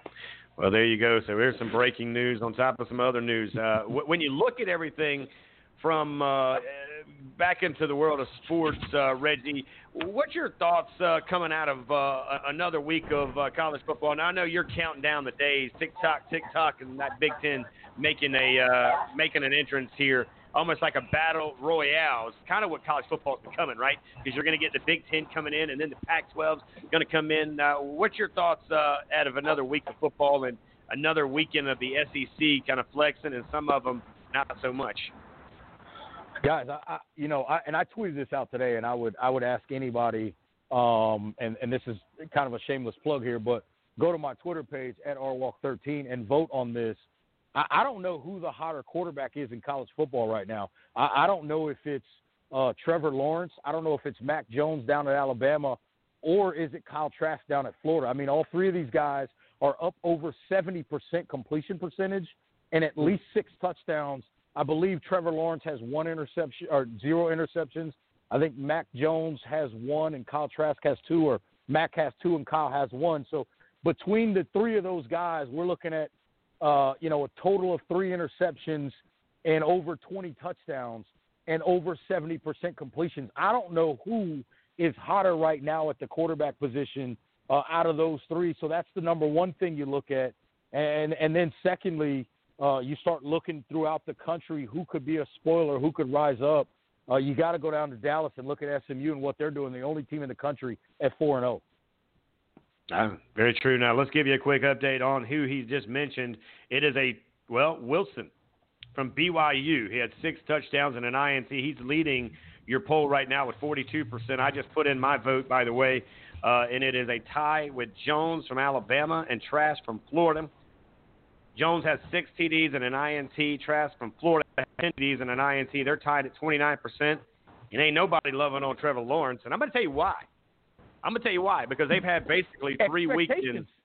Yeah, I mean they're not playing anybody.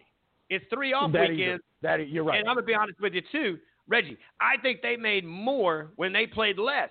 In other words, did they really beat anybody? Beat Wake Forest? Nope. They had to pay the Citadel to come play them. Nobody got, you know, again. And then the third weekend was a bye weekend. Guess what? Guess what? Here we go. Now we look at an off weekend where nobody got hurt, and then they just played what Virginia, and, and they were tested.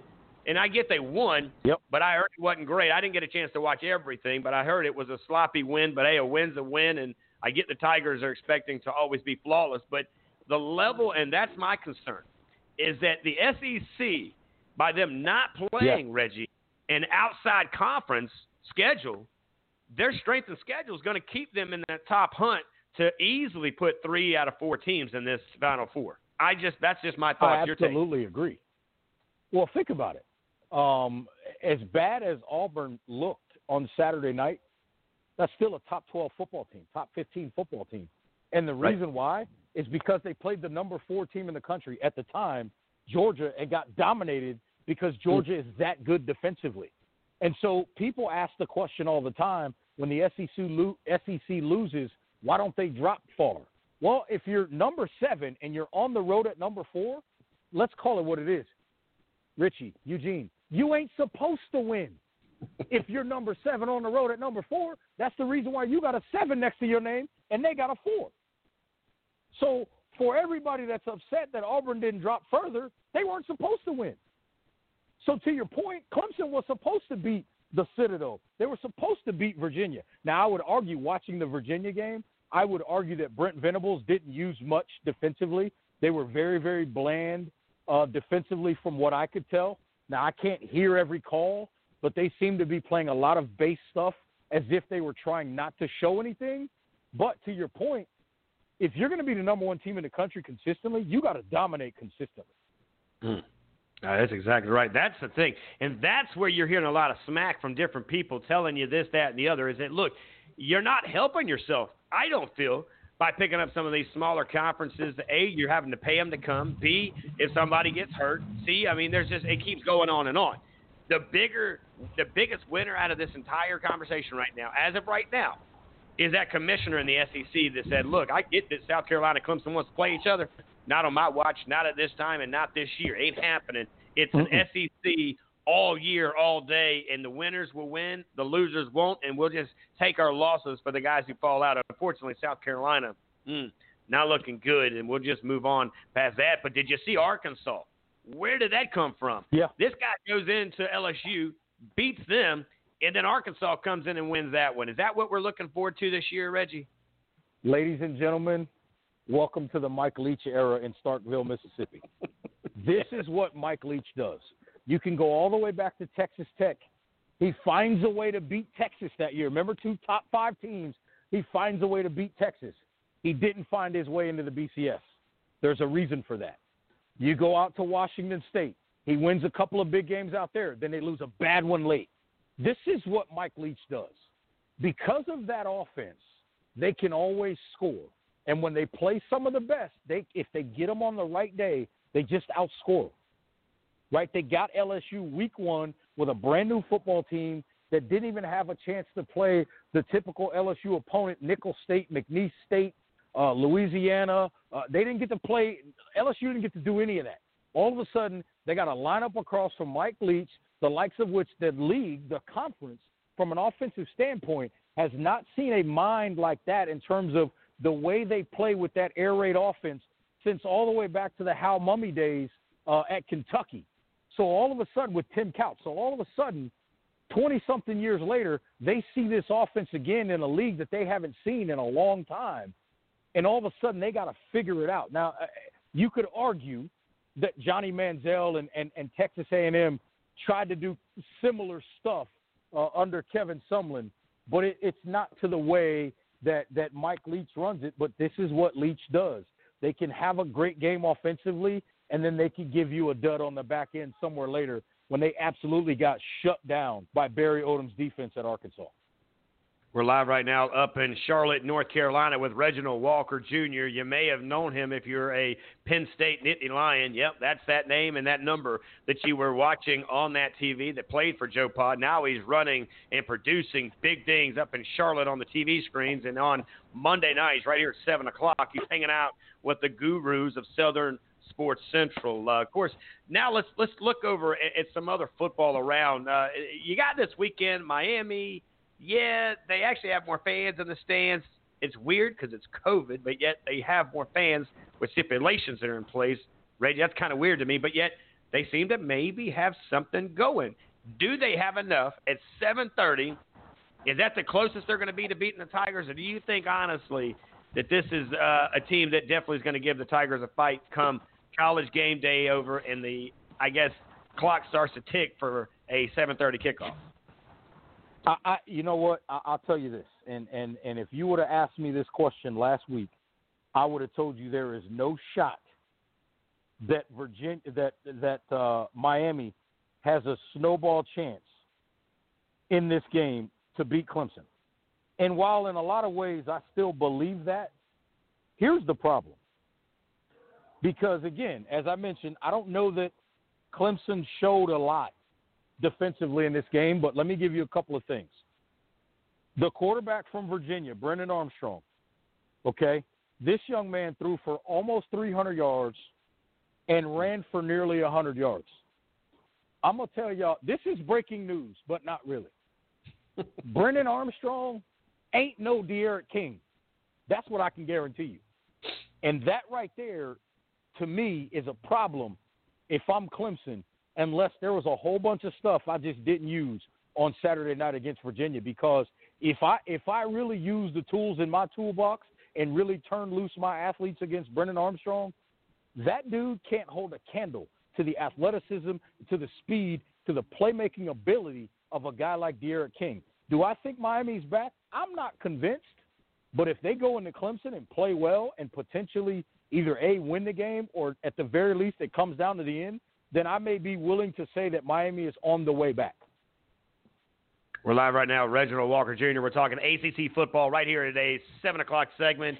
As we've covered the SEC, we'll probably touch a little bit more of that in just a minute. But, you know, you still look at this standings, and it's a little different this year, right? Because there's not a left and a right or an up and a down or whatever. It looks like it's just one collaboration of everything.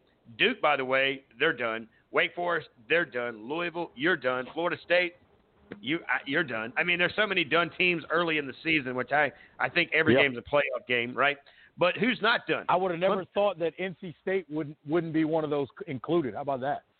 Two and one. And by the way, uh, the offensive coordinator the offensive coordinator who was at Fort Dorchester, who beat Goose Creek, by the way, in fashion. He's already, and he was a DC last year. Now he's the new offensive coordinator over there. He played over there at uh, at NC State. We're gonna talk to him about that. But this cat is a brand new offensive coordinator. He's already hung 98 or 97 points in two games. By the way, they're ranked number four, Fort Dorchester. They beat the seventh ranked team like 56-15, or it, it was just. I saw wow. that score. It was unbelievable. Woo! And every game in high school in South Carolina, by the way, is a playoff game, and we'll talk about that before we get you out of here too, because I do got something. Don't let me get you off this air without talking about Mr. Hancock. I know we didn't get it last week, but we got to give him that love this week. But uh, staying with oh, the I got a little breaking news on that for you too. I like that. I like breaking news. So we'll get that in just a minute. Do you think we already talked Clemson, Miami? Cover me with UNC, Virginia Tech. In, that's Notre Dame. Notre Dame, they're ranked fifth in the country, I think, right? Aren't they ranked at the high? It's probably the yeah, highest. they're they've up high. They're up high. Right, right. Well, this year they are in the ACC. Next year they're going to take their ball right. back to to their field, and they're not going to play probably. But anyways, NC State's right there, two and one. Pitt, I didn't think Pitt would be in this conversation. So you look, no. you've got one, two, three, four, five, six, seven, seven teams arguably that are going to have a lot of conversation in the next two to three weeks. What is your thoughts on everybody under Clemson and Miami? I I, th- I think this is this is this week right here. Um, we're going to find out if Mack Brown is building it and they're legit on the way up, or if Justin Fuente has figured it out. It's really that simple. Whoever wins this game be- between Virginia Tech and, and, and North Carolina in Chapel Hill, we're going to know who is legitimately on their way up in this league and, and ready to, to really push their program to another level. Fuentes had his issues. I know at one point he had issues with alumni and some of the former players. Then he was having some identity issues in terms of the team. Do they want to run the football? Do they want to be pass happy? I think he's starting to find a happy medium. They've got a couple of really good running backs that they can pound the football with, which that's what you're going to need, right, in Blacksburg, Virginia in November. If you can't run the football in November in Blacksburg, you're going to get beat, period. Because the weather says it's not going to be easy to throw the ball 45, 50 times. Well, it's still October, and they got to go to Chapel Hill. Will Sam Howell be ready to deal with this defense? And here's the thing this Virginia Tech defense, over the last couple of weeks, they've gotten deeper because they've been without player after player after player, particularly in the secondary. They were concerned they had enough guys to just play this past week, let alone win the game. Then they win the game. Now all of a sudden, you got a top 15, top 20 matchup heading into Chapel Hill this weekend with the Hokies coming in town. And I tell you what, it's two programs that want to be on the up, that want to be in the mix to be right behind Clemson. Well, you're gonna find out real quick this weekend eh, which one of them's legit and which one of them is not. No doubt. And I tell you what, you look at NC State's another team for me that I you know, remember they hit very hard by that word we don't use on this. We don't use that kind of dirty talk over here, Reggie. And uh, but they were hit very hard. They literally sent their kids home. The entire campus went home. Football, That's right. basketball, badminton, water polo, Marlboro racing, they all had to go home. And here they are sitting at two and one. Two and one. That's to me that's that's wild. That shows. Just imagine what this team could be like had they have a normal season. Had they have some of that normalcy that they're getting now, and stride is starting to come a factor. And again, you know this right here. I mean, if there was ever a year, Reggie, that this would be an unusual situation, this is that year, and I think you'll see it right there. Any other headliners outside of the ACC, the SEC? I mean, boy, the Big 12, what a hot mess, right? I mean, your thoughts on the Big 12? Uh, it's an absolute debacle. Um, once again, Tom Herman and Texas, every resource that you can possibly have, and they still can't find a way to win football games. Now, on the flip side of that, on another program before the year started, somebody asked me, who should we keep an eye out for that may make some plays and make some noise late in the year in terms of teams? And I said, keep your eye on a great coach, in my opinion, in Gary Patterson and TCU. And what did they do? They willed their way to a victory against Texas on Saturday. Oklahoma loses a second game. Uh, the Big 12 is a mess, and the problem is, and Gary Patterson, I guess, said this today. Why is it that the world thinks the Big 12 is bad because Texas and Oklahoma are not good? Well, the problem is those are the brands that people know. But those two programs consistently, particularly Texas, consistently underachieves. Now Oklahoma, they've they've got the same problem in my opinion that they've had, and they can keep changing defensive coordinators all they want. Uh, before, uh, you know, under Bob Stoops, they they had different guys, and now they've got Alex Grinch, who came from uh, Washington, who, was uh, uh, under uh, Chris Peterson out there, um, and, and and all that. And I get all that, but at the end of the day, Oklahoma needs to step up on defense. Period. They they've got to get better. They got to learn how to stop people. And Texas, my goodness, Texas. I, stop telling me how good your recruiting class is. Tell me when you're going to win a game. Tell me when you're going to develop a player. Tell me when, because oh by the way, who's the other quarterback I mentioned when we talked about those four at the beginning of the of the segment? Shane Buechele got ran out of Texas for Sam Ehlinger. Hmm. Meanwhile, Buechele's sitting there, I think, eight touchdowns to two interceptions, and he's 4 and 0. Sam Ehlinger continues to underachieve at the University of Texas. I don't want to hear any more nonsense about the burn orange because all you need to put on their foreheads is underachieving. Wow. And you heard it right here. And don't on get me started on the coaching situation because Charlie Strong took over a disaster and he got ran out of there pretty quick. I mean, how much longer for Tom Herman to keep underachieving? You think he's thinking twice about taking that job and not coming to the University of South Carolina, though? Honestly, I mean, if I'm him, and it was a Uh, yeah. done deal, all but a done deal, right? He takes the job at South Carolina. A, I think South Carolina's a better program. I think he's a better fit for the Gamecocks. And there's not nearly as much pressure. You and I both know that. But Will Muschamp's not the answer. Like Will, don't mind sitting down having lunch with Will. I just don't think he's the right fit. Doesn't mean he's not a great coach. He's just not a great coach for the Gamecocks. Same goes for Tom Herman. I just don't think he's not a bad coach. I just don't think he's a good fit for Texas. So could we do this? The reason I bought the Gamecocks in, segue here, Reggie. At one point, there was a guy named Mack Brown. His defensive coordinator was Will Muschamp. It ain't working for Mhm. you, Texas, and it ain't working for us, South Carolina. Can we do like a wife swap, but do a coaches swap? Can we give him back Will, and can we get Tom? Let's try that. It is 2020. Everything's awkward. Let's just do that. What do you think of that? I, I think that would be a, a. I actually think that would be a really good thing uh, for Tom Herman. Um, I really do. I think here's the thing with Tom Herman, and I, I'm not going to sit here and say I know the guy personally because I don't. Uh, but from everything I know and understand, he's not he's not a rah rah guy. He's not a he's kind of a prickly personality. Um, and down at Texas, you got to shake hands and kiss babies, man. That's it. Mm. I mean, it, it- you got to shake hands and kiss babies and win. At South Carolina, in Columbia, they don't need Will Muschamp to shake hands and kiss babies. They don't need Will Muschamp to be nobody's best friend. They want him to win ball games. Mm. And I think that would be a good fit for Tom Herman to just go into Texas, or I'm sorry, go into Columbia, put his head down, keep his mouth shut, and try to win football games. I think he'd be in a better situation than a place like Texas. Texas, man, it, it, there's too many people that you got a glad hand. There's too many people that are showing up here, there, and everywhere, asking for this, telling you to do that, slinging a check or money around if you don't do this or that. It, that's a whole different deal down there in Austin, man. I wouldn't want that job. Nope. And you watched it with a coach who everybody knew Charlie Strong was there's no way in the world you're that good at Louisville. You go into Texas and it fall apart that bad. It is an internal situation that is way, way above any head coaching job, and you're seeing it with Tom Herman, who they paid big dollars to get that dude not to go to South Carolina. But I like that. Eugene, you can quote that, by the way, because Eugene, by the way, is running the boards over there at SO Sports Central. As you make your statements, he's retweeting those comments. And I think as a wife swap goes, so should go a coaching swap. Why not? I mean, that's where Will wanted to be anyway. He was a coach in waiting. Wait, no, wait no more. How they say, say less.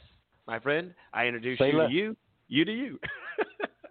uh, before I get you out of here, man, talk to me, man. My dude, I got to tell you, I've seen this kid. I've seen him hurting.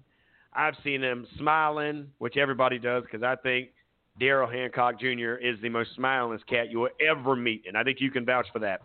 But that cat, I remember sitting beside him in the weight room in the spring of his going into senior season. I said, Brother, this is your team. It is on your shoulders. Literally, you are the man with the plan, the running back back there for the uh, Summerville Green Wave. He then went on, took that summer, worked harder than I've ever seen a cat work in the weight room, on the football field. He grinded. He's the last young man at Summerville to rush for a thousand yards. He then took that opportunity, walked on to a campus that you know a little bit about, and the rest. Well, tell the story there, buddy. Let me hear about my man over there at that school doing big things, Reggie. Well, I tell you one big thing, and, and I'll give you guys this. I, I got this information about six o'clock today. Uh, Gardner Webb is, is is looking at playing at least a couple of games this fall. Uh, they're looking at November. Remember, the Big South had decided as a conference that they weren't going to play any games. Uh, obviously, Campbell played a few games earlier this year. Uh, really, just three games in three weeks against uh, Power Five. I'm sorry, uh, FBS opponents. I think they just Coach Minter wanted to get those guys on the field. Looks like Gardner Webb is going to do the same thing, which includes, to your point, DJ Hancock, who, if memory serves, about three weeks ago they announced he's on full scholarship at Gardner yep. Webb as well. So, and, and, I can tell you in the release that they dropped today, he is mentioned um, in the discussion of in terms of the running back position and, and, and guys that they expect to contribute uh, at that position under a new head coach in Tre Lamb. Uh, he's a first-year head coach. They didn't get a spring. They didn't get any spring practice. Obviously, they've had no games this fall. Uh, they have been practicing a little bit, but it looks like they're going to play at least two games uh, potentially in November. Uh, so DJ Hancock, for all the folks down in Summerville and, and all his family members down in South Carolina, uh, you're going to at least get a chance to see him a couple of times. Uh, and, and to add to it, if you're not able to catch him on TV, uh, you can pull up the radio feed. I'll be on the call talking about it anyway. Make sure, no matter what you do, if you would do me a favor, dab him up, hug him up, even though I know COVID, COVID, 2020, whatever, whatever do what you got to do, but you make sure that he he gets something, uh, be it a fist bump or whatever. You tell him I I said congratulations. I talked to him when the news came out that day, thanks to you releasing that information to me, and then I put it out all over social media. And his dad called me right away. Matter of fact, it's his cousin is a Hancock in the state of Georgia that was committed to Clemson, decommitted from Clemson, and is now heading to uh, Ohio State. Did you know that? I didn't know if you were aware of the connection of family ties there. I did not know they were cousins. I did hear um, that there were other athletes in the family, but I did not know that they were direct cousins. Well, that they are, brother. Uh, I, I got to get you in and out, and I appreciate all that you do for here on the show. I got to get you down here. By the way, find a Friday night that you can squeeze out of Charlotte. I'm going to give you a couple of games. One of it is the Summerville game. They'll be hosting that one over at the Fort. I'd love to have you in town for that one. Or when we go to, and I know you'll like this one, to Berkeley. Yep, they're going to be going up to Berkeley at the end of the year. I think you would enjoy that game as well, buddy. But uh, I'd love to get Mm. you down here for Friday Night Lights, man. You're very familiar with Berkeley and you're very familiar with North Charleston and Summerville, man. I just think it'd be a good opportunity for you to come down here. And you know we're going to go to Halls and eat. You got to go to Ch- Halls and eat, brother. I got you. Gotta go eat. Gotta go eat. man, I appreciate everything you do, man. Uh, any words of wisdom before we get you out of here? Something that you can leave us with so we can uh, remember that going into the rest of the week, my man. Yeah, I would just tell everybody, you know, listen, just just be smart, be safe, uh, enjoy every aspect of your life that you can, but just do it uh, with the utmost, you know, responsibility in mind. And look, at the end of the day, if you can't decide what to do on a Saturday, just watch a whole bunch of football because it's all over the TV, and there's only there's only more coming. So with that, guys, I appreciate you. Great talking to you as always. I'll talk to you next Monday. Again, tell the people, check me out on Twitter at rwalk13. I'll let you know where I'll be. Until then, we are. There you go, ladies and gentlemen, the man, myth, and the legend right here on Southern Sports Central. That is Reginald Walker Jr. We'll uh, ask you to go over there at SO Sports Central. He has currently, right now, uh, that poll going. We uh, retweeted it out there. We put it out there for everybody to watch. And, uh, of course, he's uh, ready to rock and roll uh, to get some of those answers, and we'll kind of keep them up to date with that. We got to take a quick break because we're going to take the bus all the way from Charlotte, North Carolina. We're heading into Columbia with the one and only Mike Uva from WACH Fox 57. That's right. He's also part of a big Friday Night Lights, guys. He does it with the buddy of ours who comes on this broadcast as well. Mike, hang tight. We're taking a quick break. We're coming back with the man in the capital city. That's Mike Uva.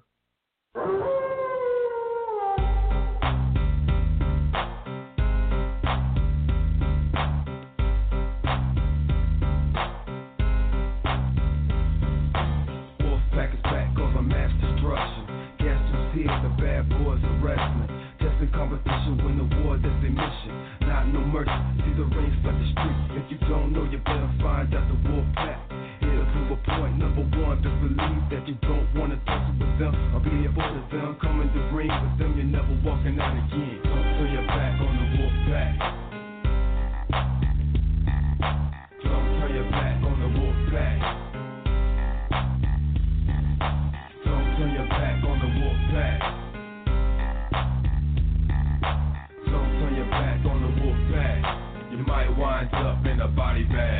your chances. Now it's time to show you we're wrong. In the ring, this is war. All you suckers are strong. Day in, day out, the wolf pack for life.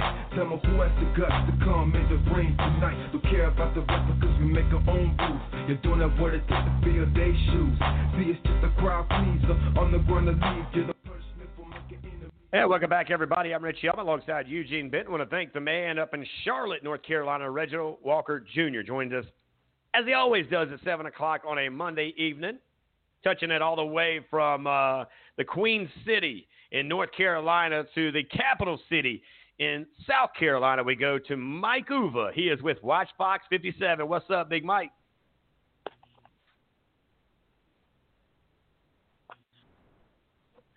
Mike, you got us, buddy? You there?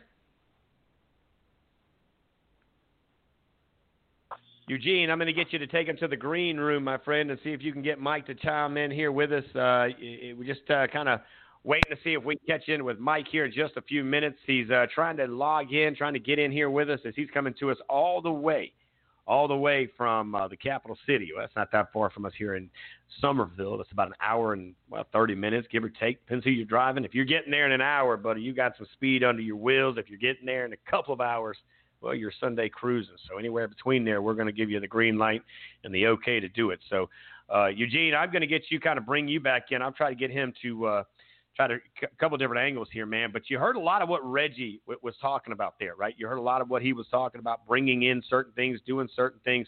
You know, y- your thoughts uh, on some of the things he had to talk about, the Big 12 being kind of a big mess. And I got to ask you first, what do you think about that? You think that wife swap slash AKA coaching swap, good idea? What's your thoughts on that first? Yeah, um, and actually too, I had some insider information at the time uh, that I did know it was going to be Tom Herman. Um, and the, actually, before the year before that, it was a, it was going to be Kirby Smart. I just had some insider information on that. I, I know the plane that was being used to um, go forth and, and meet with uh, Coach Herman there in Houston. Um, and the deal was about, I think it was four, either 3.8 or 4.2 uh, was was the annual salary um, that was offered. I think it was 4.2 was going to be offered to Herman uh, for the South Carolina job. Um, I was a big Herman fan. He's a stats guy. He's an analytics guy. He uses a lot of the same stuff that they used at Ohio State and Clemson as far as the technology and game prep. um, you know, and I, I just thought, you know, here's a young guy, here's a good fit. Um, I, you know, South Carolina just has this history of recycling coaches. Mm-hmm. I'm not really sure. I just really wish they would take a chance. You know, I've heard rumblings about, uh, you know, a possibility of, of going after Stoops if it doesn't work out with uh, Muschamp. You know, and, and I'm thinking, you know, you go right up 77. There's a great young head coach in Charlotte. There's one over in uh, Boone, North Carolina, and uh, or and there's one over in Atlanta that I don't think got a fair right. shake. Hey, um, real quick, Eugene, uh, let's go real quick to the hotlines because I don't yep. want to burn any time with Mike Uva, who's now joined us all the way from the capital city of uh, South Carolina. Mike Uva, he is from WACH Fox 57, joining us here live on Southern Sports Central on a beautiful Monday night matinee. Of course, uh, catching up with us on all the Midland sports. Mike, what's up, big man?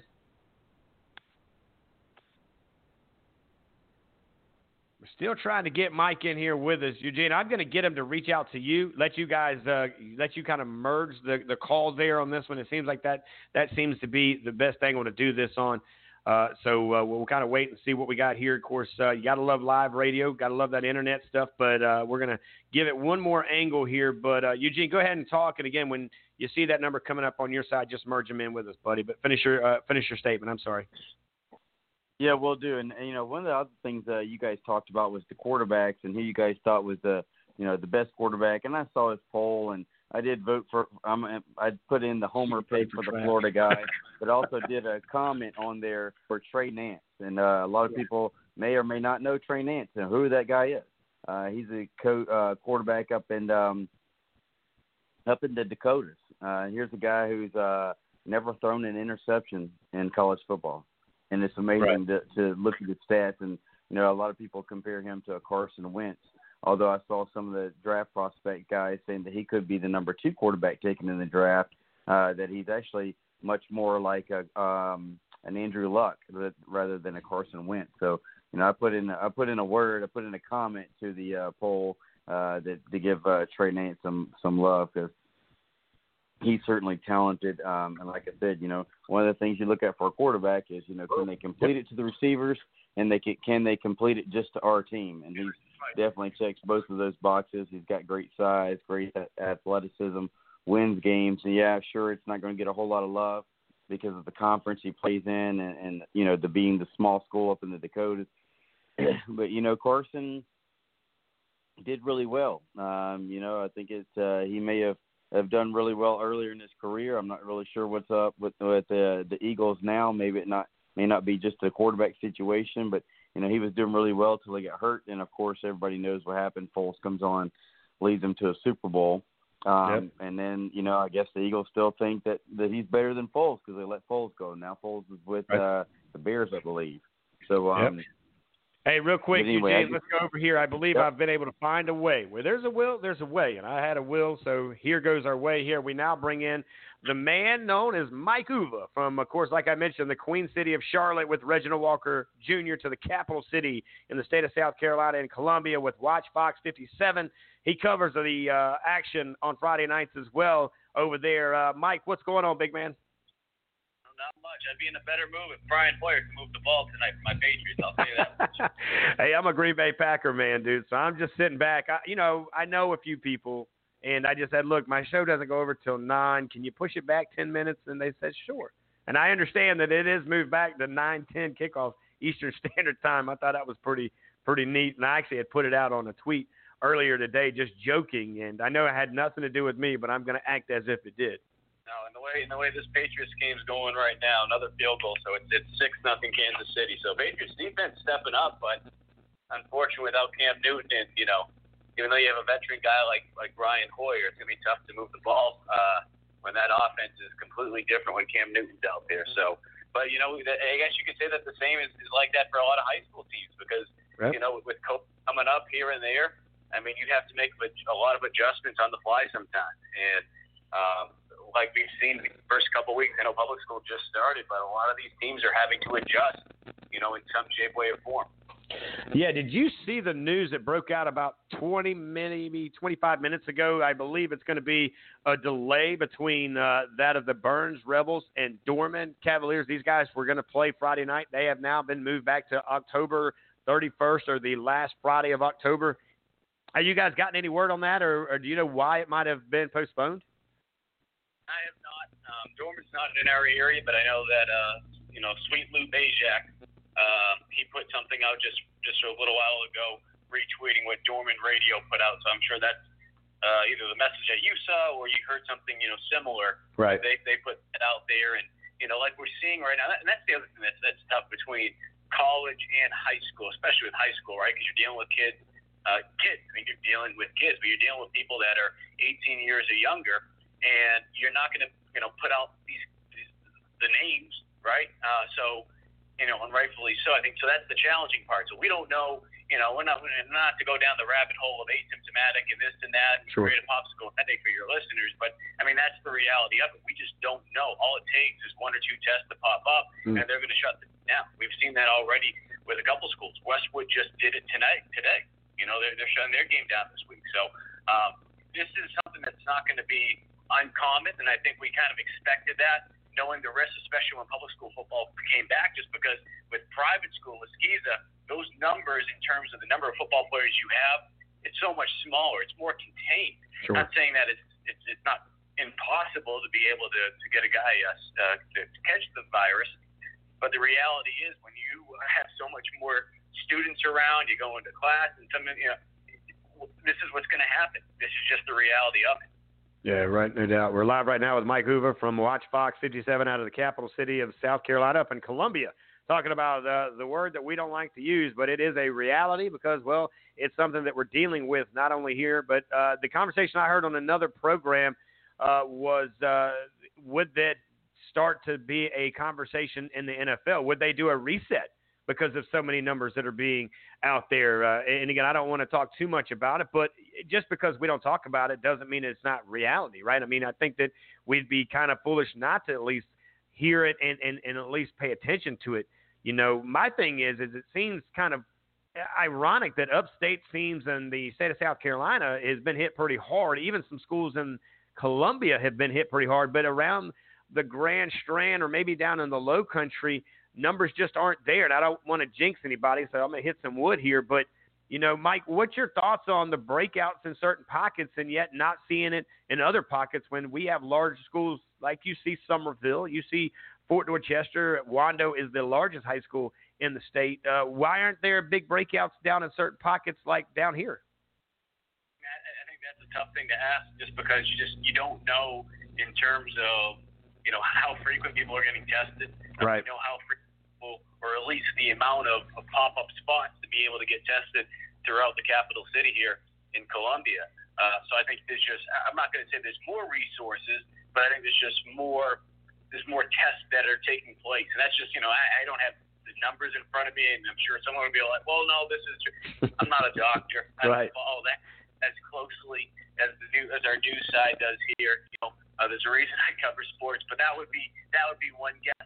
Um, and I think the other thing too is just because there's there's just more people here uh, in Columbia in this Columbia area, and all it takes, you know, I, I keep comparing it to like a beehive, just you know, the hive, uh, infecting the hive. All it takes is one person, and you know, the more foot traffic that you have in a in a bigger city, it's likely that things are going to pick up, especially with how loose the rules are down here. Right. Um, you know, you come, uh, um, you know, up in, up up north in Massachusetts, they've been very strict with their mask rules. And I know with high school football, they push things back and they're calling it spring one, spring two. So you think it's cold playing football down here in October? Imagine what it's going to be like, or I should say November, December. Imagine what it's going to be like when football starts up for high school in Massachusetts in February. That's what their Mm. plan is, right?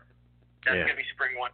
So um, they're they're changing things up, just like we've seen throughout the rest of the country as well with the state. So um, uh, South Carolina, I, I had a feeling that they were going to do whatever they could to get a season in.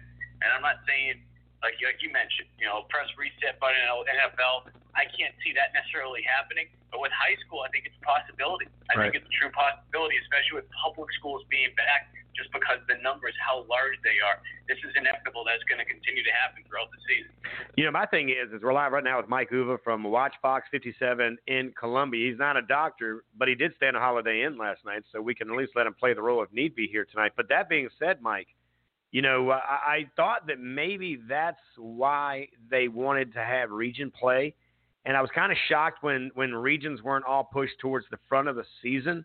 And non-region games, two or three, whatever you ended up getting, no more than three, no less than one, or maybe none.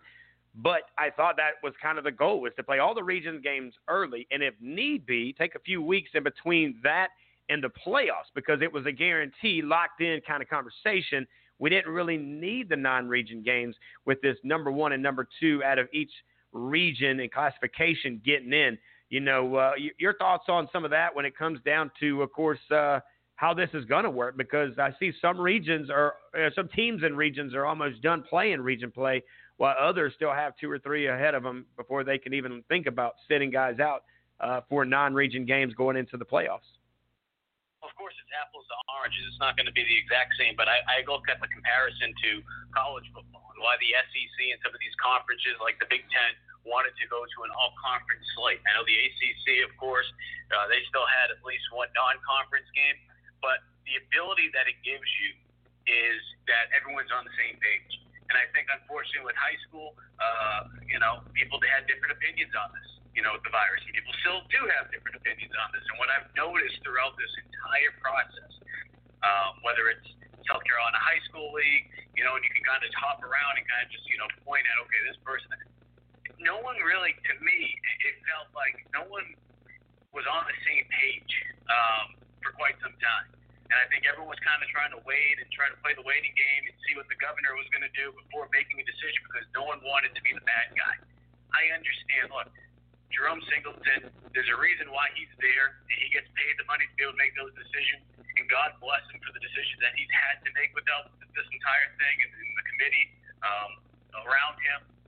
But that's the reason you get paid the big bucks for this. I mean, that's just the reality of it. I mean, like I said, thank God that I'm not handling the situations that he's had to uh, deal with these last couple months. But I, I just felt like people just were not all in sync on this. And, you know, fortunately, you've been able to get some high school football games in, and I think that's great, regardless of if you're able to even have a playoff and a state championship, which I'm not saying it's not going to happen, but I think more than anything, especially for these seniors, to be able to get out there and play a couple games because, like we said, who knows? We don't know anything.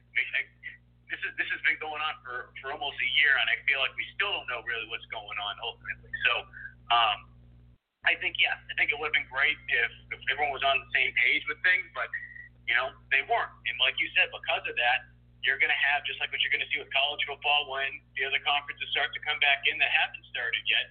Things aren't going to be all even. Nothing's going to be.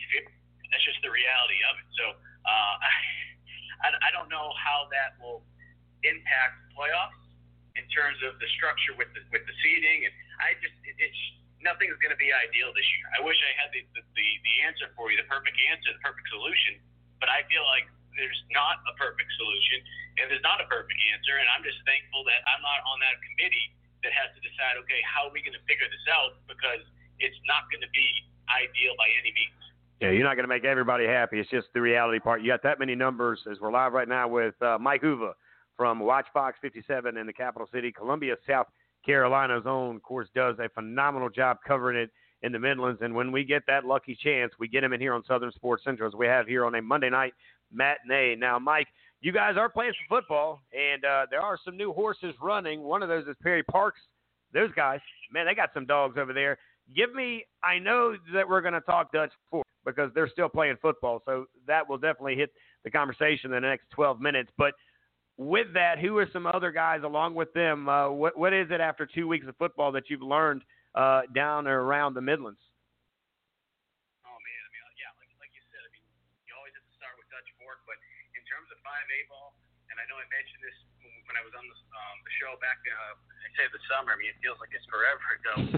Sumter, Sumter fighting Gamecocks, a team who only had one loss last year. They went undefeated in the regular season. They lost in the playoffs. Uh, they're a team that you know has some pretty good running backs. And I know I've mentioned this name before in this program, but Nathan Harris Waynick, uh, just a tremendous story for those who don't know about him. You know, was in and out of an orphan home for the first 12 years of his life. Transferred over last year and rushed for over a thousand yards as a backup running back. Well, he's just been doing phenomenal work uh, these last two weeks to get the season going for the Fighting Gamecocks. So definitely a team you want to keep an eye on. I definitely think that they're a team that can make a run, and obviously a very, very difficult um, 5A class. Uh, but that's definitely one team you want to keep an eye on. You know, going down into 4A, AC Flora. I mean, holy cow!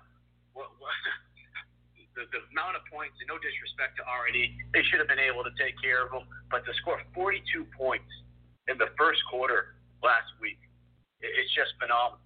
Um, they are a team that can beat you uh, multiple ways. They can run the football, they can throw the football. Their defense is still coming along. Um, but I think their thing is if they can just protect the football. I had a chance to call their game um, on, on our Friday night rivals game that we, we telecast on our digital channel here at WACH uh, just two weeks ago against Westwood in their opener. They had a couple plays where it was sloppy, whether it was you know bad snaps or you know losing the football, uh, on, you know putting the grab off. Fortunately, weren't able to. Fortunately, didn't turn it over. But that's the only way this team is not going to make a deep run to playoffs if they just shoot themselves in the foot because they just have all the ingredients of a championship team. And there's, I mean, I know it's not easy in that 4A either, but Flora has been very, very impressive to watch uh, right out of the jump.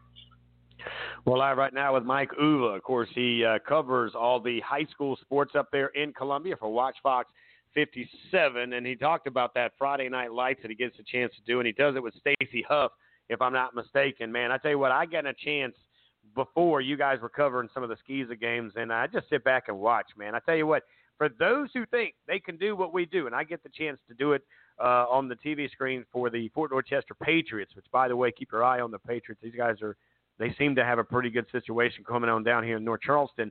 Uh, man, isn't it quite the preparation? I somebody asked me the other day, Mike, what is it like to broadcast on TV or even on the radio? I said, well, if you ever watch an air traffic controller where there's papers flying everywhere, it's kind of like that because there's always something new happening after every play. What's your thoughts on doing what we get to do on Friday nights? Well, it reminds me so much of being able to go back and, and play football in college. Uh, at the beginning of the week, you know, your positional coach would sit you down in the in the meeting room and he'd give you the sheet and it'd break everything down. It'd have everything's every, every information that you would want to know and even in some. I mean, um, the first the first coaches I had would have sometimes details about family members and stuff. I mean, I mean, it all got really deep. Uh, of course, it's not as deep when you're doing a high school football game like that because you're not going to have to get in people's heads as much. Uh, but that just, you know, kind of pulling the curtains back to give people an idea of what college football was all about. But um, in terms of this, yeah, I mean, the preparation, you know, our Friday night rivals team, this is their sixth year doing it. And this is my first year being part of the, the broadcast crew. And um, I'm fortunate to do a couple games this season. You know, last week, uh, stayed back and, and shot some games to be able to help us out back home now that public school football is going on, so we have more games to shoot. But being able to just see the work that they put in. I mean, Tuesday night they go out there, they go to the, the field, they set everything up so that Friday night you're ready to go. You know, we're talking trailers, we're talking more cable courts than I can even tell you in terms of the, the, the amount of miles that they have put out there for a high school production, which is just insane uh, how much that they, that goes into it. But for me, being able to talk to the coaches, uh, you know, either on Wednesday, Thursday, going through all my notes and being able to watch this film. I mean, that that's that's what makes me excited.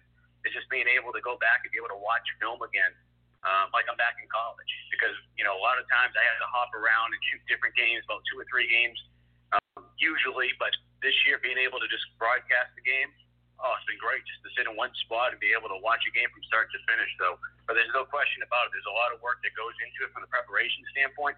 When you're in the booth, I wouldn't say that's the toughest part. I feel like the preparation part mm. is the toughest. Once you get, once you're up in the booth, once the red light's on, if you know what you're talking about in terms of everything that you went through during the week with talking to the coaches and you know your material, you're going to be fine. But it goes back to the preparation part, just like anything like no doubt about it. Being former athletes like yourself, myself, and others that do this job makes it a little bit easier because we kind of know the questions. We kind of look into the conversation. There's always a story, whether you're on one side of the field or the other side of the field. and uh, it's always good to have those stories ready to be told on the air as well. You mentioned college, so let me give you just a few minutes before I get you off with us here. Uh, the Gamecocks, that's right there in your backyard, man. I tell you, and I am an alum. I'm a big time Gamecock guy in multiple ways. I, I don't know what's going on, Mike. I got to ask you, man, what, what's happening with these Gamecocks, and uh, do we see something turning around here pretty quick before we get too deep in the season? I think right now you just you're trying to just learn how to win. I know that sounds really vanilla in terms of just giving you an answer, but I think if you're a Gamecock fan or if you just watched this team over the last couple of years, I think it's evident when you watch them, even when things are going well, right? You just kind of get this feeling in your stomach when is everything going to hit the fan? And when is things just going to kind of fall apart? So we knew this week, you know, it's going to be a tough matchup against Florida. You go right down the field, you're able to score that opening drive. I don't think a lot of people kind of looked at it and be like, all right, this one, this was going to be this one's going to be fairly easy for the Gamecocks, right? You knew Florida was going to get their point. I think South Carolina, for the most part, they slowed down Kyle Pitts in the second half. I mean, Pitts really didn't do anything in the second half. He did all his damage in the first half. So the adjustments defensively were fine, outside of the fact he just couldn't tackle. You have the drop passes. You have the poor clock management at the end of the game. So just things that when you go back and look, I truly, I truly believe it. South Carolina is not too far away from being able to turn the page. What that is that's holding them back, and I think a lot of people would say coaching. I mean, I don't know what the exact answer is, but I feel like you're right there. But a lot of times it's you know self-inflicted wounds. You know, like I said, missed tackles, the drop passes just doing things over and over that's not gonna it's not gonna be able to help you because you're not that great of a team to be able to make mistakes like that and still be able to win games. Well, I right now wrapping it up here with Mike Uva from WACH Fox 57, one of the best in the biz. He comes all the way from Columbia, South Carolina, covers the Midlands, the Gamecocks, and a lot more. Uh, of course, his big team is the New England Patriots. So is Kevin Bilodeau, who joined us at 6:30. We didn't ask Kevin, by the way, about the Patriots because that's kind of a touchy subject for him, man. But uh, are you pleased with the NFL right now, as far as it goes? Before you uh, jump off real quick. I are you, are you, how are you how are you feeling about the NFL when it comes down to the season? No fans in the stands. It, it, the tackling to me not really very good in the secondary, you know. But at least we have football. What's your what would what kind of grade would you give the NFL before you get back to business and jump off the air with us? I mean right now I I I'd say it's a. You know, and I think in large part just because the product itself is football. Um, and you know we've seen what really football looks like when you had the the XFL start up a little too soon, and then the AAF uh, recent in recent years when how that just started up. I mean, I, I was a fan of that when things got going. Uh, so I mean, it's, it's not the worst football we've seen, but yes, you know, tackling hasn't been that great. You know, we've seen more points this the first couple weeks of the season than we've seen in quite some time in the NFL. Um, but at the same time, too, like you talked about at the beginning of the show, you know, it's not going to be easy for them to be able to get through this season without cases popping up. And if a guy like Cam Newton can get it, anyone can get it. Um, and, and regardless of what people's opinions are of the virus, if people test positive, the NFL is going to do everything they can to make sure that uh, it doesn't spread. But at the same time, too, you know, some people might have looked at tonight's game like, okay, why the Patriots playing? If everyone tests negative outside of Cam, and all these players agreed through the Players Association at the beginning of the season that these were going to be the measures taken, and they want to keep, you know, they wanted to play this year. Can you really say what they shouldn't play tonight? So at the end of the day, they knew what they were signing for. They gave them the option to be able to opt out at the beginning of the year. This is what they signed up for. They knew what they were getting themselves into, and they knew that there was a possibility that stuff like this could happen because they're not in a bubble. They're not in a bubble, and I don't know how you would really be able to do that in the NFL in comparison to what we saw with the WNBA, the NBA, and then the NHL and, and even Major League Soccer. Wrapping up here with Mike Uva from WACH Fox 57 Sports there in Columbia. Mike, thank you so much for your time. Thank you for the knowledge, man. You're dropping it as always, uh, the best in the biz, not only in Columbia, man, but all that you do to help us promote us and uh, take time when we see you there in Columbia to say hello. It means a lot to us, man. How do we find you? How do they follow you and keep up with you guys up there at WACH Fox 57, buddy?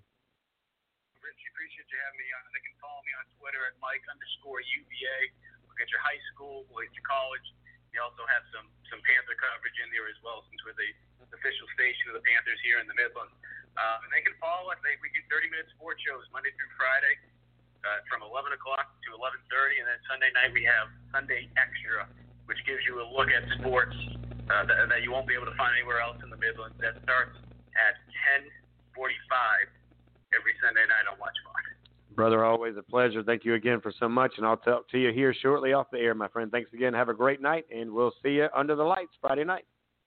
Appreciate it, Richie. You too. All right, guys, there you go. That is a man who continues to help us grow in multiple ways from Columbia to Charleston, and that's, my friends, is why we do what we do. We work with guys like Mike and his group. Stacy, of course, Huff is a guy who has been on the show. He's a very familiar voice that you hear on Championship Weekend. You hear him on the course, the WACH Fox 57 uh, station as well as him and Mike uh, do a great job covering high school athletes across the board. We got to go to a break. We'll reset. We'll see if we can get in with the offensive coordinator. And we're heading virtually from Columbia to North Charleston to the Fort. Fort Dorchester's own offensive coordinator, Coach Brent LaPrade, coming out of break, guys. Don't go anywhere. Southern Sports Central Hour.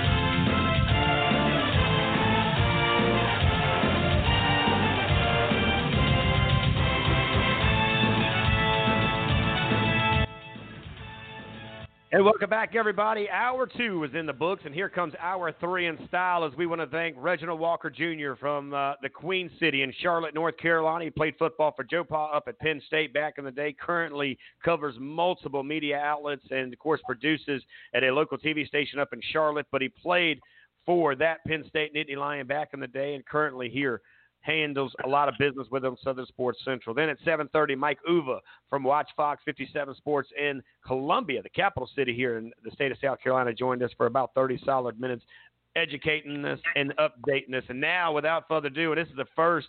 We are excited to bring in the offensive coordinator, Coach Brent LaPrade from the Fort. What's up, Coach Brent? How's life, buddy?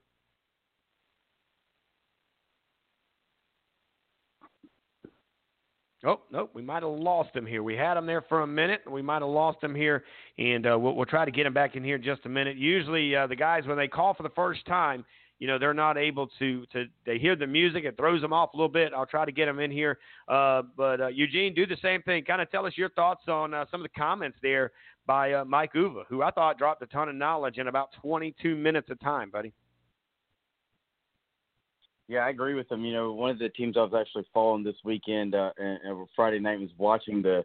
You know, it just seemed like a ticker on the board was AC Flora, but uh, you know, the uh, quarterback coach is a guy. Uh, I believe uh, Perry Orth took over as their quarterback coach or offensive coordinator or something like that. And uh, you know, it just seemed like you know every time you turn around, it was like tick, tick, tick, tick, tick, tick, tick. You know, another seven on the board, another seven on the board. So. uh you know, congrats to those guys, you know, for finding that offensive machine. It's certainly fun to watch, especially if it's your team and you're going down the field and putting up, you know, 50, 60 points. And uh, uh, it, it was definitely, you know, I, last year I was on the the uh, the winning side of some of those where you put up 50 and 60 and 70 points. And you know, I, I guess it, if you're used to it or, or if you enjoy offensive football, I'm more of a defensive guy, but I surely do uh, prefer winning to losing, so I'll take those 50 and 60 point offensive outputs. But uh, you know, he had some good points. Um, you see a lot of the schools in the upstate. You and I talked about that.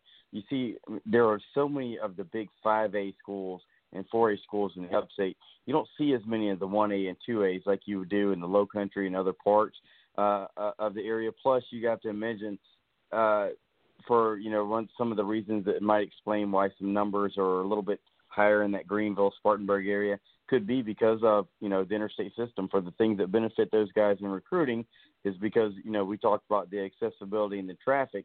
You know they're right there smack dab in between two major cities. So that could have something to do with it as well. But like you said you know with having those big schools up there while we certainly have some of them in the low country, you know, we also have some of the smaller schools, so you just don't see maybe some of those numbers. But um, it's a really disappointing to hear about that game being uh, postponed on Friday night. I know sounds like either it's a weather or a possible virus issue. Not really sure yet, so I want to wait and see we get some type of a finality on on the details of that. But um, either or, I know it's uh, very disappointing. We're all looking forward to that type of game because you know, uh, unfortunately, if you look at a team like uh, Dorman, who was picked, uh, you know, some of us picked them to win state championship this year. They could be out of the playoffs. That's how crazy this year is. And so Right. um, we were definitely tuned in to watch that. And I know Byrnes. I was like, excited to see what the Byrnes team was doing. But um, you know, I mean, back in the Columbia area. Hey, hold on One second there, Eugene. Let's just pause it real quick. We do have him. Yeah, we got Brent here on the phone now with us. Coach Brent LaPrade joining us all the way, of course, from the fort. He, of course, uh, a virtual tour. We're going to have Brent LaPrade, the OC, joining us here in about 10 seconds. Then Zoltan Osborne will get in. Jordan Richards will join us, and Khalid Gatson join us. But we started off with a man who has taken the office of coordinator and doing it in style. Uh, Coach, thanks for hanging out with us tonight on Southern Sports Central.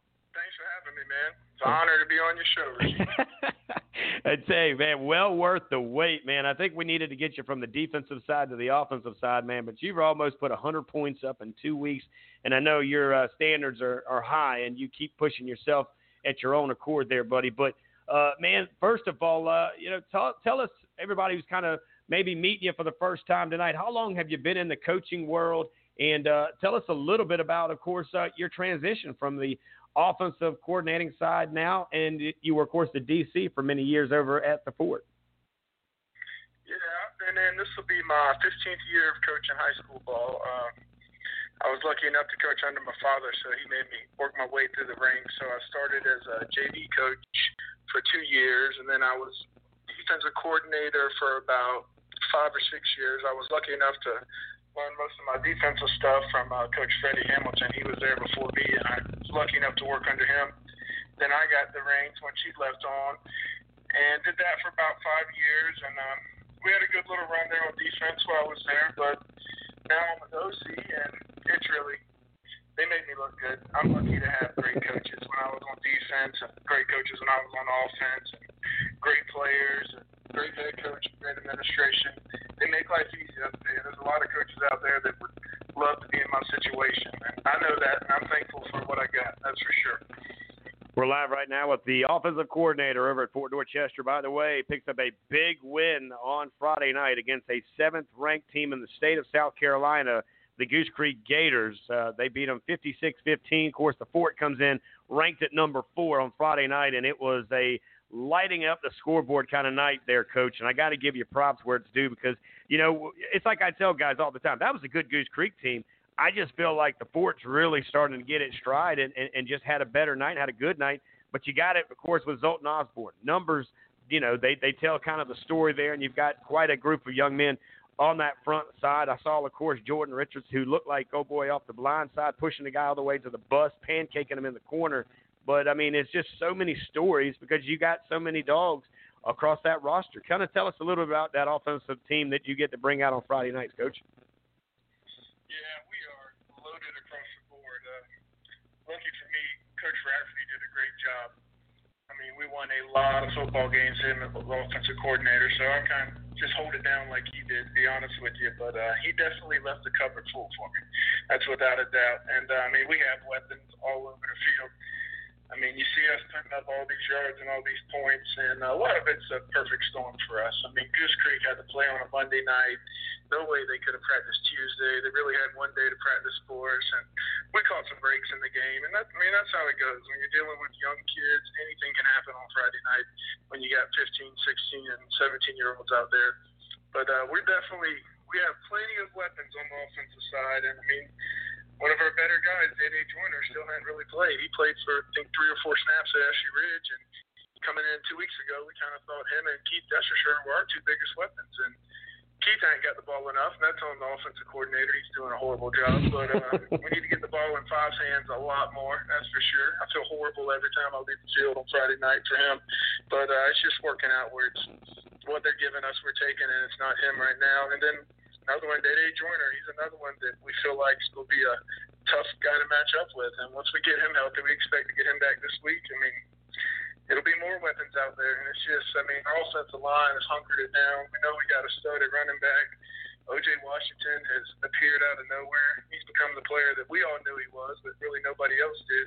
He's kind of lit everybody's eyes up. Everybody wants to know who's number 10. And uh, him, and then having a six-five junior that can split out and play wide receiver, can play tight end. He gives you mismatch problems, and offensive line gives us time to throw it. When we need to run it, they blow them out of there and let us run it. I tell you, it, it's been easy, but I'm lucky. I got two great offensive line coaches, Joey Still and Jack Radcliffe. I have two unbelievable wide receiver coaches, Jeff Edwards and Kevin White. My running back coach played at Clemson. That's Josh Smith. I mean, everybody makes me look good. That's for sure. It's not me. I can assure you that. I don't know, Coach. Man, I got to give you some credit, man, because I got a chance to hang out with you a lot more than others, and uh, you know, just seeing the family environment. Uh, being my first year over here with you guys, uh, it, it's an honor, and I appreciate the the warm welcome from you, of course, and the head coach, and just everybody, your families. It's been quite an honor for me to stand up there on Friday nights and call the games on the TV. Or, well, a couple weeks ago, we did the world's longest pregame. It started at uh, seven. It didn't end until five o'clock or five thirty the next day because of the delay and the and the lightning that pushed us back a day. But when, when you look at things, coach, and even look at your running back situation, and I kind of coined them the Thunder and Lightning. Which, of course, you mentioned Dwayne Wright, who is really, I mean, if you look at his yards, it's very deceiving. I mean, this is a guy who's got three touchdowns this past weekend. He's got multiple touches any other weekend, but he drags everybody along the way when it comes to getting the massive yards we need. And then you're able to go to this little guy, Jalen Best, five seven, maybe a buck thirty, soaking wet but he brings another avenue. He caught one in the end zone to start the game on Friday night, and he ran one, I believe, on the other side. Tell us a little bit about that one-two punch and how it opens up the passing game that you just talked about, having two good runners back there that can do what they need to do. Yeah, they are definitely the one-two punch. I love the corn fake you gave him, but uh, Dwayne, man, he's our between the tackle guy. He's a he's a load to take down. With our big guys up front moving them out there, we just hand it to him. And then the best thing, the guy that really kind of gives us a mismatch is Jalen Best. You know, we don't have to change personnel to go from two backs, what we call 20 personnel, to 10 personnel. He can like you saw Friday night, he goes to receiver, he catches a 40 yard deep ball for a touchdown for a series. Then he goes to running back, and we're running outside zones and jet police with him, and he's making four guys miss and gaining 10 yards. So just the guys, everybody being bought all in, it, it makes it real easy to call plays. You know, it's the biggest difference in this team and the ones we've had in the past is just they trust us. They trust our coaches right now, and if we say jump, they just ask us how high it makes it real easy to call plays for me and our defensive coordinator Bobby Floyd. You know, they they trust all their coaches, and you can tell on Friday night if something goes wrong, they want to get the sideline, they want to fix it, they're listening, and it usually gets fixed in one series, and we're back out there getting at it. But it's been a very fun group. Me and some of the coaches were talking the other day, and it's like, man, this has been a long time since we had this much fun coaching. And it's because they're a joy to be around. They have a good time. You've seen how hard they work, and I mean, it's a playful atmosphere out there. We're out there fighting each other and having a good time. It's it's, it's really unique. No, so, no doubt. We keep things rolling on this train track. We got it. Well, I tell you what, I tell everybody it's a bunch of it's a bunch of we guys and not many me guys, if any, and it's a very diverse group of young men who seem to really have bought into what you guys are selling.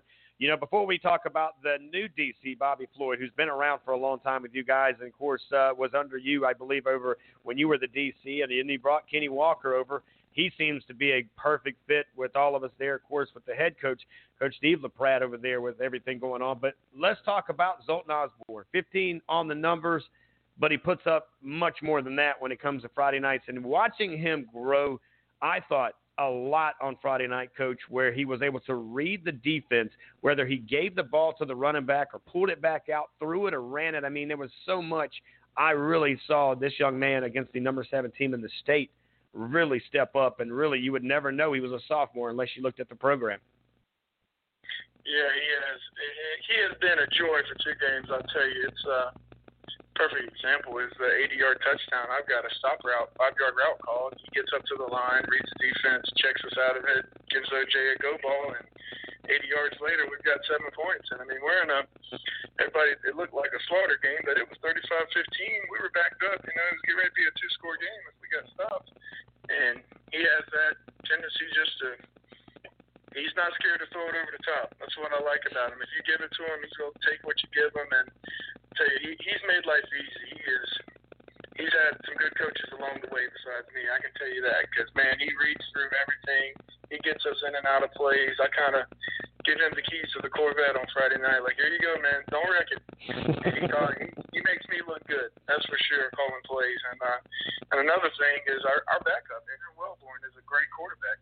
Right. You know, Zoltan having to fight every day to be the starter, that makes a big difference. You know, when we put our twos in Friday night, Aaron goes down the field and scores. It kind of shows you Zoltan doesn't get to relax at practice. He knows there's a guy behind him, and he knows he's got to get after it. I mean, it just shows, and, and Zoltan enjoys it. Zoltan enjoys Aaron. You can see them two celebrating when they score. Either one of them scores. So it's just, man, if they can keep it rolling like they got it, they've got a chance this year. That's for sure. No doubt. We're live right now with the offensive coordinator from the Fort Dorchester Patriots, Brent LaPrade, as he takes over the OC ranks this year and is doing it in style and putting up a lot of points along the way. Uh, Coach, tell me a little bit about Coach Bobby Floyd, the new defensive coordinator. I know he was under you over there when you are with you. We like to say when you were the DC. The one thing I love about watching this coaching staff is that it remembered the Titans kind of feeling where the coaches were leaning on each other for answers towards the end of that movie. Well, you guys have been doing that since the beginning of this movie. We call 2020 and the season that we, of course, are looking forward to continuing having here. But that relationship between you and Coach Floyd, I mean, I tell guys all the time, Coach, that some of the best, I would say, challenges that are faced are at practice because of how good the defense and offenses are and how they're able to utilize the talent on the other side to get better and ready for Friday night, Coach. Oh yeah, definitely. You, know, you think we got some high-powered offense. We went team pass today for 20 plays. We went ones on ones, and we gained, I think, 10 yards at 20 plays a day. So that'll let you know how high-powered our offense is.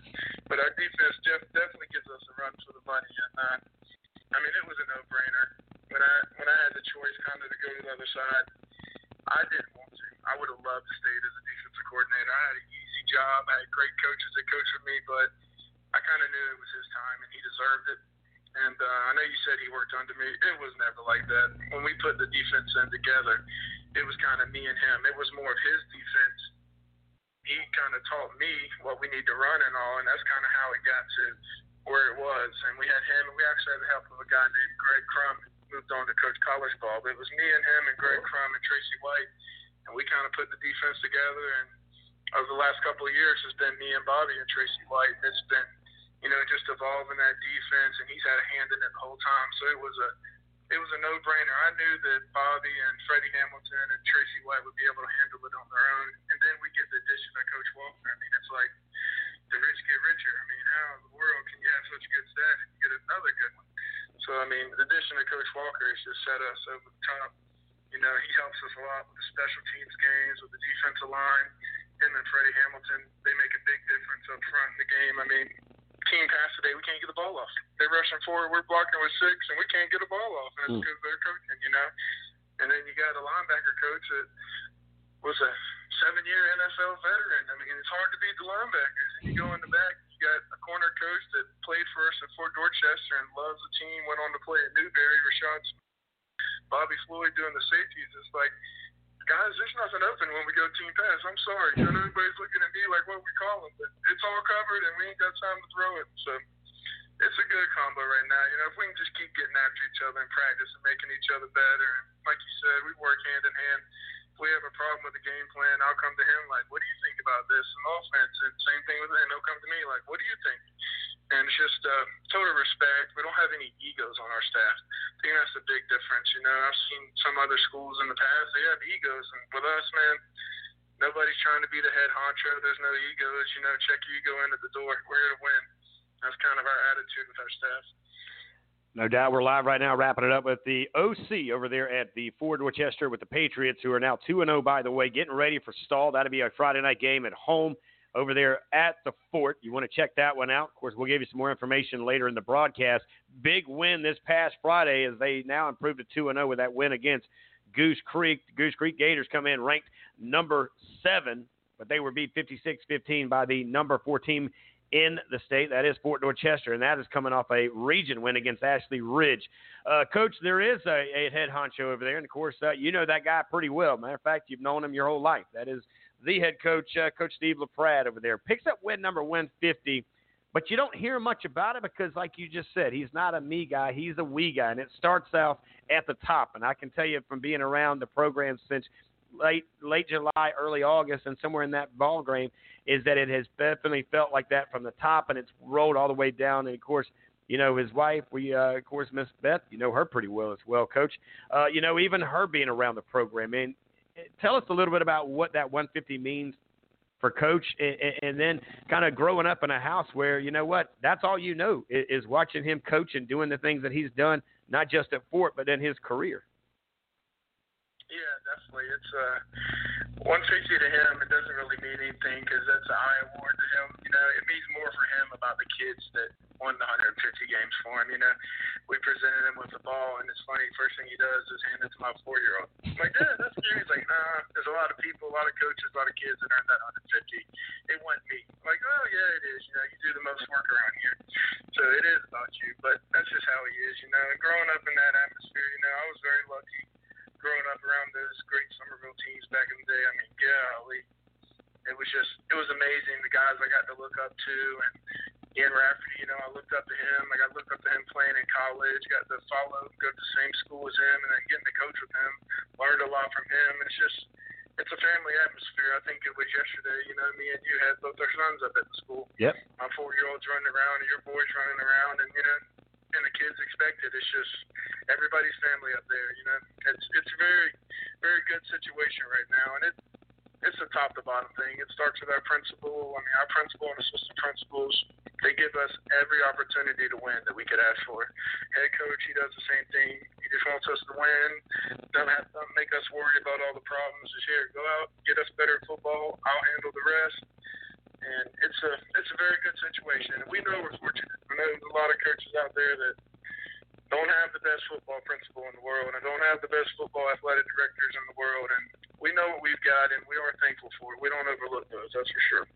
No doubt about it, Coach. I want to thank you very much. Uh, this means a lot. Don't worry, this is not the last time you'll jump in here with us. I got a couple of your players that are going to be hanging out with us. If you want, I'll send you the link. You can uh, log on over there at the house and uh, listen to your quarterback, your offensive lineman, and I believe a, a strong safety is going to chime in here in the next uh, 30 minutes, Coach. But uh, tell first of all the head coach thanks for letting you come in and hang out and, and be the voice of the program tonight. Thanks, of course, for letting me be a part of the family over there on Friday nights, putting up with me Monday through, of course, Sunday, and uh, we just uh, look forward to it. And I'll be back over there with you guys tomorrow night. Sounds great. Thanks for having me, Richie. Always a pleasure. There you go, ladies and gentlemen. That is the offensive coordinator right there with, of course, the Fort Dorchester Patriots. And I got a couple of Patriots. I'm going to bring them both in right now. And uh, first of all, Zoltan, are you with me, buddy? Yeah, I got you now. Ah, uh, you got you now. How about that? Now I believe Jordan Richards. Are you with me? Yes, sir. Oh, the Mr. Pancake Man. There you go. We're serving pancakes on a Monday night here on the show. You just heard your you just heard the your your boss, right? You just heard the OC just checked in. So you know he's back home listening, guys, and I want to thank Zoltan for you getting back in with me. This is, uh, you know, another opportunity for you to join the show here tonight. So I look forward to that. And then uh, Jordan, this is your first of many, big man. But uh, Zoltan, I'm going to let him talk a little bit first, and then we're going to come to you, big guy. Uh, that being said, man, Jordan, did you watch The Blind Side before Friday night, or you just thought you were going to have a blind side moment when you decided to take that guy back to the bus, man? Man, I just saw the opportunity and I took it. That's really all that was. Yeah, you did a good job with it, man. I, I, and I got to tell you, man, check in for those who don't know. So Eugene can uh, put it over there at SO Sports Central. Uh, how big a fella are you, buddy? I am six three, three fifteen. Six three. Wow. I tell you what, and the kid is every bit of that size. Now, uh, let me bring you in here, Zoltan. You've done this before, buddy, so this is just another uh, day at the office for you, my man. How nice is it to have a guy that big at 16 years old sitting in front of you going, dude, just do what you got to do. Of course, I know you, by the way, fed him pizza yesterday. Do you want to keep the offensive line happy? Keep them, uh, keep them healthy and kept them fed. You did that last night, but uh, talk about that offensive line, big man. It was great because I mean, I honestly, I don't know if I could do that myself because I mean, they're they're blocking and give everything they got for everybody else on the team. You know, with everybody else, you kind of all the other positions you're doing it, and you get show from it. But with the O line, that's just a bunch of hard work that really doesn't get as no as much as notice from every as everything else does, and it's just they really do need that extra attention, and it's great for them. I love. I tell you what, when you feed them, Jordan, tell me, man, when you saw those pizzas walk in and you guys were getting some workout on a Sunday, man, uh, you know what? That makes it all worthwhile, doesn't it? Not only did you serve pancakes on Friday, you got somebody serving you pizza on a Sunday, right? That's kind of a good one-two punch, if you'd ask me. What's your thoughts there, Jordan? Yeah, I really appreciated the act. Like we really, as offensive linemen, we really don't get that much like recognition or appreciation. So like when That's somebody right. does something for you like that, like you really appreciate that. And it makes you want to go Well, I tell you harder what- for that person. Well, you guys went hard. I tell you what, that's kind of been the storyline for me. That was that offensive line very good. And I'm not going to tell too many secrets here because I know there's other people listening that we, you guys may be playing here coming up in the next couple of weeks. But I'm just going to say this: Data fellas, I don't want to say Data boy because I don't want to get anybody upset. But hey, Data fellas for doing what you guys do on Friday nights. And I watch you guys grind, man. And and and let me ask you this, Jordan: You got to go up there, and of course, uh, you know, uh, Coach Steele's the real deal, man. That guy's up in your face. He's in your grill. Uh, there's another coach that's out there on the offensive line getting into your into your grill as well, man. What's it like there to have those two coaches, not one but two great coaches on the offensive line pushing you Monday through Thursday, so that it makes it maybe a little bit easier to finally go out there and ball out on a on a Friday night. Man, it's amazing. Like I couldn't ask for any better other coach. Like having Coach Still and Coach Ratcliffe, like coaching me throughout from ninth grade to twelfth grade, like it's just amazing. They taught me everything I need to know, especially Coach Still. And he put me in a position where I could be great. Well, you're being great for dang sure, and I tell you what, the video proves it, and I look forward to you doing more things, Jordan. I'm going to cut you loose, bud, but I wanted to get you in here, say that a boy, way to go. And like you said, the offensive line, you guys don't get a lot of love, man. So who do you want to give some shout outs to since I got you on the radio, man? Anybody out there you want to give some love to? Maybe somebody to your left side or your right side, or this is your opportunity. I'm going to give you about 45 seconds to uh, do what you do. Well, first, I want to thank God for putting me in position. Then, I want to thank my mom, my pops, my brothers, my sister. Uh, I want to thank Coach Stell, Coach Pratt, Coach Brent, really the whole coaching staff, and Zoltan. That's that's about it. Hey, I tell you what, he appreciates you. Trust and believe me, I get to call the games up there in the skybox, looking down, going, "Man, that's a pretty good offensive line." And usually his jersey comes out looking pretty clean, but that means y'all did your job. So uh, enjoy the rest of your night. I'll see you tomorrow night over there, or tomorrow afternoon at the practice field, buddy. But Jordan, write down these numbers, get everything up to date. I'm going to keep up to date with you, big man, and of course, you and I will uh, will talk here real soon. But thanks for joining our show for the first of many visits, my friend. Yes, sir. No problem. All right, ladies and gentlemen. So there's the big man on the offensive line, Zoltan. Let me get you in here, my friend, and uh, you can hang tight if you want to, Jordan. You can listen to the uh, to the rest of the interview with Zoltan. Uh, Zoltan, man, you know, great night. You you really, I, I said this to you on Sunday when you and I had a chance to talk a little bit before you went to practice, but watching you, watching you handle the game on Friday night showed a lot of maturity, man. You played a really good, I thought a really good Goose Creek team who, you know, they had schemed well, they had done some things, they moved some guys, but yet I watch you watch that defense when the linebackers moved in position. All of a sudden, you're you're over there moving other guys. You're calling audibles, man. How how much fun is it? Yes, to win, I get it, but how much fun is it, man, to now understand another step into the game? It feels like that maturity, second by second, but play by play, continues to get better and better for you, buddy. It's great. It just makes the the game feel more like a game, you know, like because chess.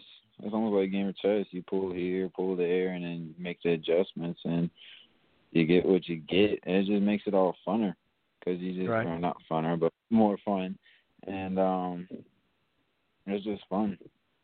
Yeah, well, I can tell you one thing, man. It is a lot of fun when you're doing the things you're doing and you're able to understand things. You just had your your offensive coordinator. Of course, he's the guy that you uh, get a chance to talk to, along with some of your other coaches there. But but when you go through some of these practices, uh, what, what's been the one thing that you've enjoyed the most? I know we've only got two games under our belt. You got Stall coming up this Friday night, but uh, kind of tell me a little bit what in two games, what, has this meant to you in a season that we really didn't even know if we were going to have as of July? You know, we didn't know know if we'd have a season, man. just having the season has honestly been the most thing I've been the most grateful for because I mean, you really nobody knew at all that we were going to have the season, and this is it feels like a special team, and I just want to be able to ball with my brothers and everything, and it's it's just been great to actually have the season. I'm so thankful for it. Well, we're excited to have you, of course, on Southern Sports Central, and many times a lot of greatness about you. Of course, you are a sophomore. Great numbers, by the way, coming out over the weekend on you, and you've seen it. And of course, I know that you're one of those guys that at midnight on Friday night, when uh, the struck the, the clock struck 12, right, go to Saturday, that game kind of ended for you, and you started looking at the next game. You know, uh, when you kind of put things in perspective for you, what what are some of the goals that you've got going into the rest of the season, buddy? Just getting better week by week, day by day. Um, that's really all it is. I mean, of course, you get your games. You get games. We had a decent, we had a solid game past Friday, but after that, um, it's just on to the next week. It's all just that's what you got to do. You can't focus on the good things and you can't focus on the bad things, but you got to work on the bad things. You can't just focus on those but it's great to be able to notice what you did wrong, you did right, fixing what you did wrong. Well, I tell you what, man, I tell you, you are fixing a lot of good things, doing a lot of great things. We're glad to have you here again one more time on the show. We're going to get you back in here. Of course, you know how it goes, man. We're going to continue to give uh, you guys a voice, not only, of course, here, but everywhere that we get the opportunity. I know you were on a show on this past Sunday a week ago where you had the opportunity to have some good conversations as well. But we appreciate what you do. And for the numbers, guys, Zoltan did a great job the other night. He put up 14 for 20, 332 yards, three touchdowns in the air, and he ran one on the ground. If that tells you what kind of young man that's on the phone with us here now interviewing this one more time. Uh, Zoltan, thank you so much. Thanks to your parents for uh, coming in and being a part of, you know, allowing you to come in and be a part of our show. You want to hang tight? I'm going to bring in uh, another one of your guys. Of course, this is the strong safety is going to join us now. Mr. Uh, well, Khalid Gaston join us now. What's up, Khalid? How's life happening over there in your side of town? How's it going? Everything's good right now. Just chilling. Just chilling. I hear the defense had a pretty good practice, man. We had the OC in here just earlier, man, and he spoke high regards of you guys over there. And of course, your uh, defensive coordinator, Coach Bobby Floyd, man. What's it like over there at the fort on a Friday night? This is your senior season, by the way, guys. He's a class of 21. He's a strong safety and a shutdown guy, if you know what I mean. Uh, what's this season so far meant for you here with a couple games under your belt, buddy? It's a real big season for me, trying to pick up some offers coming in. But as a team aspect, we're doing really, really good. Holding um both teams that we played so far under under 300 yards, so that's pretty good for us. Um, we have a lot of young guys on the defense, but it doesn't really matter. We're still going out there doing our thing. We're live right now with one of the strong safeties from the team of the week, with the game of the week. Of course, it was Fort Dorchester, the fourth ranked Patriots. They hosted the seventh ranked Goose Creek Gators, and they're opening for the season of 2020 in the game of the week, week two. And it was all Fort from the kickoff until the final four quarters were put in the books. And of course, you know, Khalid, we talked about your defense on this show last year. I mean, of course, you guys know you had your teammates graduate. One went to Navy, one went to uh, Georgia Tech, the Ramblin' Wreck, man. But I got to be honest with you, man. Watching not only the secondary, watching the linebackers and that defensive front, man, I, I knew that you guys were going to be dangerous reloading it from, well, scene one from last year, getting into this scene this year. You know, what are some of the things that you've been most impressed with with your defensive guys? And now that you are the captain, you're a senior, you and your teammate on the other side, by the way, who's also a shutdown gentleman. Uh, what are some of the surprises that you've seen this year, buddy? I've been real impressed with uh, the, young guys coming up, um, stepping in. We don't we haven't really lost a step from last year. You know, the young corners, the young D linemen, our linebackers never really fell off. I'm impressed. Everybody thought our D line was going to be weaker this year, but so because we lost our two big guys, but we're still in get, having a good pass rush, good um run stop defense. It's like nothing really fell off from last year. I'd say that for sure. As you guys are definitely holding down the fort, no pun intended, there as the winning team from our game of the week in week two. Of course, we had Coach Brent LaPrade. He is the OC for the Fort Dorchester Patriots, and a few of the players here have joined us here. We had Jordan Richards, an offensive lineman, the quarterback, Zoltan Osborne, and we're live right now with Khalid Gatson, the strong safety, one of those shutdown, no fly zone kind of guys over at the fort. Now, when you look at it, man, I got to be honest, man, those jerseys on Friday night had every bit of a Darth Vader feeling to it. Man, it's got to be pretty neat to play in some of that type of gear, man. You guys across not only at Fort but everywhere, man. Y'all got some good gear right there in that backyard. I get to see that Adidas logo doing its thing, but how cool is it to see, you know, Coach Pratt and all the coaches pouring into you guys on and off the field like they do? Um, it's pretty. It's, nice getting all like getting all the um nice stuff that we have. Like a lot of schools don't have all the type of stuff that we have. We get uh we get pretty much have everything given to us. We get cleats, gloves, new uniforms, everything. So like the co- the coaches, I know it's a lot of money, but they still find a way to get it done. So I appreciate them for that.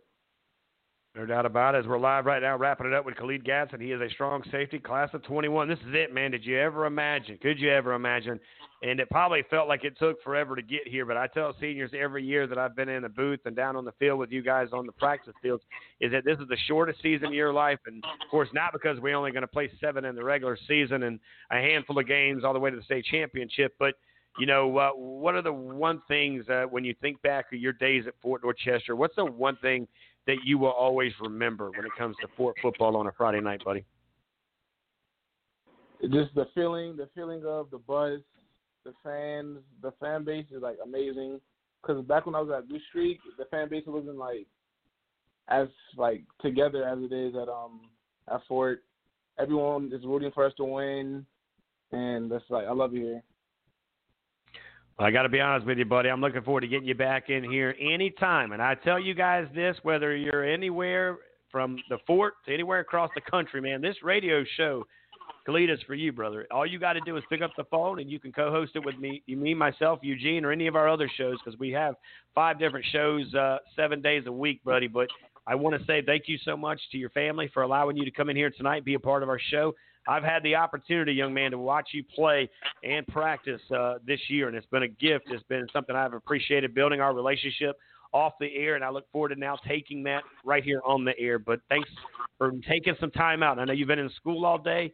You had practice, and here, you know, Mr. Rich is asking you to jump on the radio, man. But thank you so much for all that you're doing and being that leader on and off the field day in and day out, brother. Sir, thank you.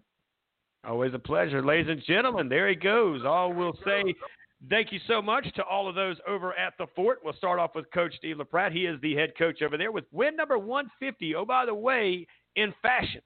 But he did it by handing the ball off as he was the quarterback to his grandson. That is Coach uh, Coach Brent LaPrade's son, who was standing there. And, uh, you know, good coaches do great things that you don't even see. And, uh, you know, I had a chance to do the coaches show Eugene on uh, on Friday night. It was a blast, man. You know, I, I thank God. I, I really do. You know, I feel almost like I'm getting spoiled by, by being around so many great young men and uh, so many great coaches and their families. And you know, the one thing I can tell you, you know, we're going to have to go to break here just a little bit because we do have our final guest coming up. And uh, you know, hang tight. We're going to come to you out of break there, Coach Heyward. So don't go anywhere. But you know, Eugene, the one thing, the biggest fear I got with doing what what I do on Friday night. What do you think it is, Eugene? I think it's the the interview with the kids, honestly. But uh, you know, and, and that fellowship with with them and the coaches. I think that's your uh, highlight for Friday night. But what do you think my biggest concern on Friday nights is? What do you think the thing I worry about the most when it comes down to that broadcast? Uh, outside of technology issues, that's not my yeah, problem. Well, I get to say that. Yeah. That's not me, man. I don't do. That's out of my pay grade. I don't worry about the. I don't worry about that part. We got a guy that he's like the guy but at, at Wizard of Oz, man. Joe is one of the best in the biz. I let him handle that part. What else you got? Oh man, yeah, I'm running out of ideas here. Uh, you go in there and say somebody's name wrong, young man, and you'll find out who the grandma is, who the mailman oh, is on that street, who the neighbor is in that street, and then that mama's coming for you. I ain't worried about their daddies. I'm worried about their mamas. And trust and believe me, I've already had two conversations in two weeks. So I make sure that I put it down, and, and, and it's always been the case, man. But it's a blessing. It, it's an opportunity. And uh, to Zoltan, to Jordan, to Khalid, thank you guys so much for welcoming me and my family. As you guys heard yesterday, I had my son with me, and I'm very a family friendly guy myself. But that's the big picture. You know, what we do on Friday nights is impressive, but what we build between now and Friday nights is the story, guys. We got to go to break. Come back. We're heading back to the hotlines, and we're going to head over to Coach Coach Sterling Heyward. He is with the Low Country Outlaws 707 teams. We'll talk about them and a lot more. Don't go anywhere. We're going to get some water, and we'll come back to wrap up this amazing broadcast here. Thank you again, guys, over at the fort. Congratulations on winning our game of the week as you did it in style 56 15, guys. We'll be right back. More Southern Sports Central next. My family and I were suffering with no protection from the hot Carolina sun. I called the tint farm and they told me about their line of ceramic window film. Now I have 99.9% protection from harmful UV rays for the ones that matter the most. You don't have to be a math teacher like me for those numbers to make sense. Don't be alarmed. Call the farm. I was driving in extreme Charleston heat. I couldn't take it any longer. I wasn't alarmed. I called the farm. I used to be the victim of bad tint. It was so horrible, I was embarrassed to be seen driving even in my own hometown. I called the tint farm, and they took care of me. I wasn't alarmed. I called the farm. I'm Jonathan Farmer, owner and founder of Tint Farm. Are you a victim of bad tint? Are you suffering from extreme heat? We're here at the Tint Farm want to help you with these horrible conditions. Don't be alarmed. Call the farm. Hey,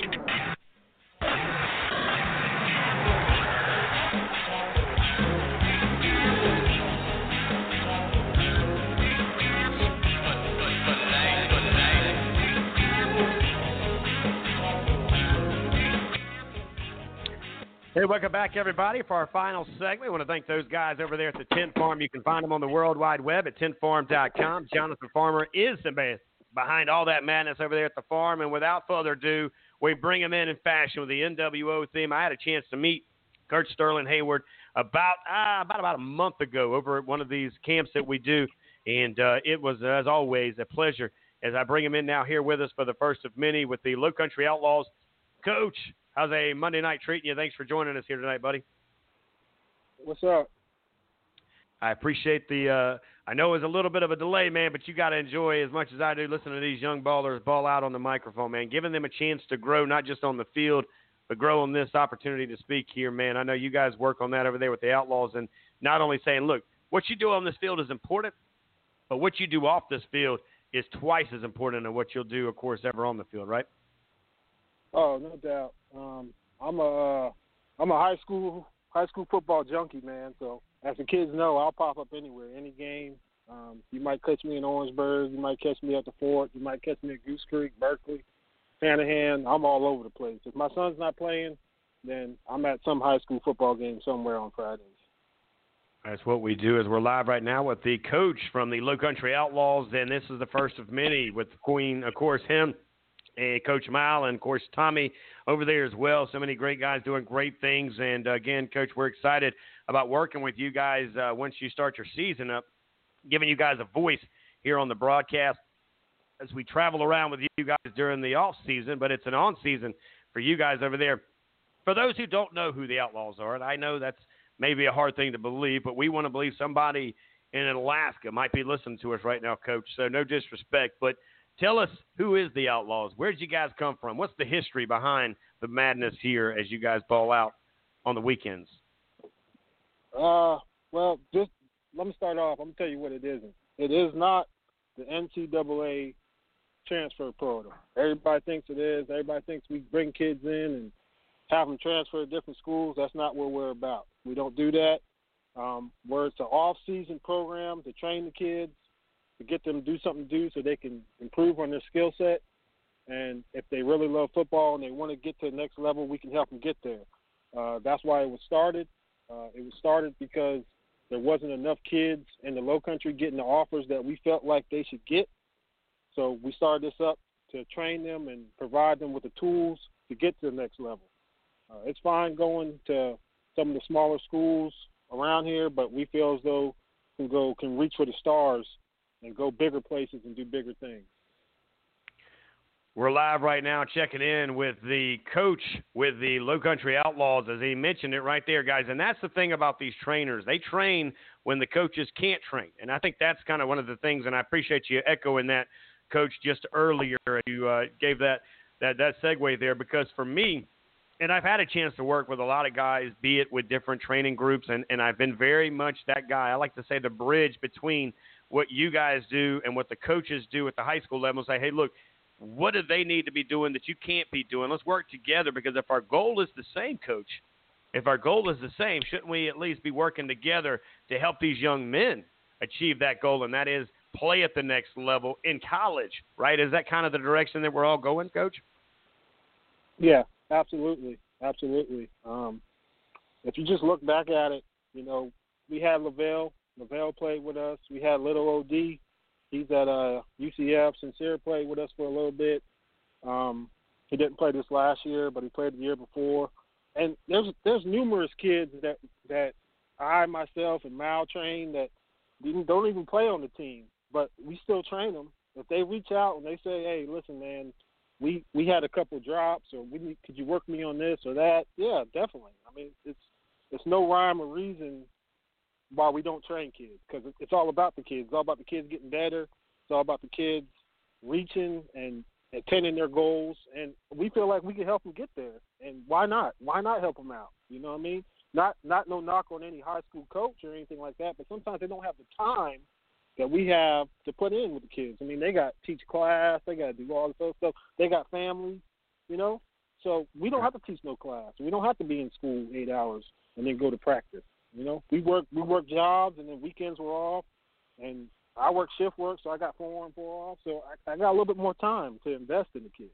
So that's that that that's what we're about, and that's what we do. We just train them, and then once you get in the seven on seven, you get in the tournaments, you go play against competition that you wouldn't normally play against down here.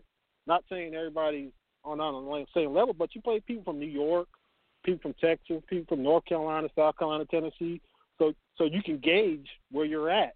You know, if you think you're the dog, you're the you're the big dog, and you're the man, and then you get there and you get humbled a little bit of tournament, you know you got to put some more work in, and, that, and that's what it's about.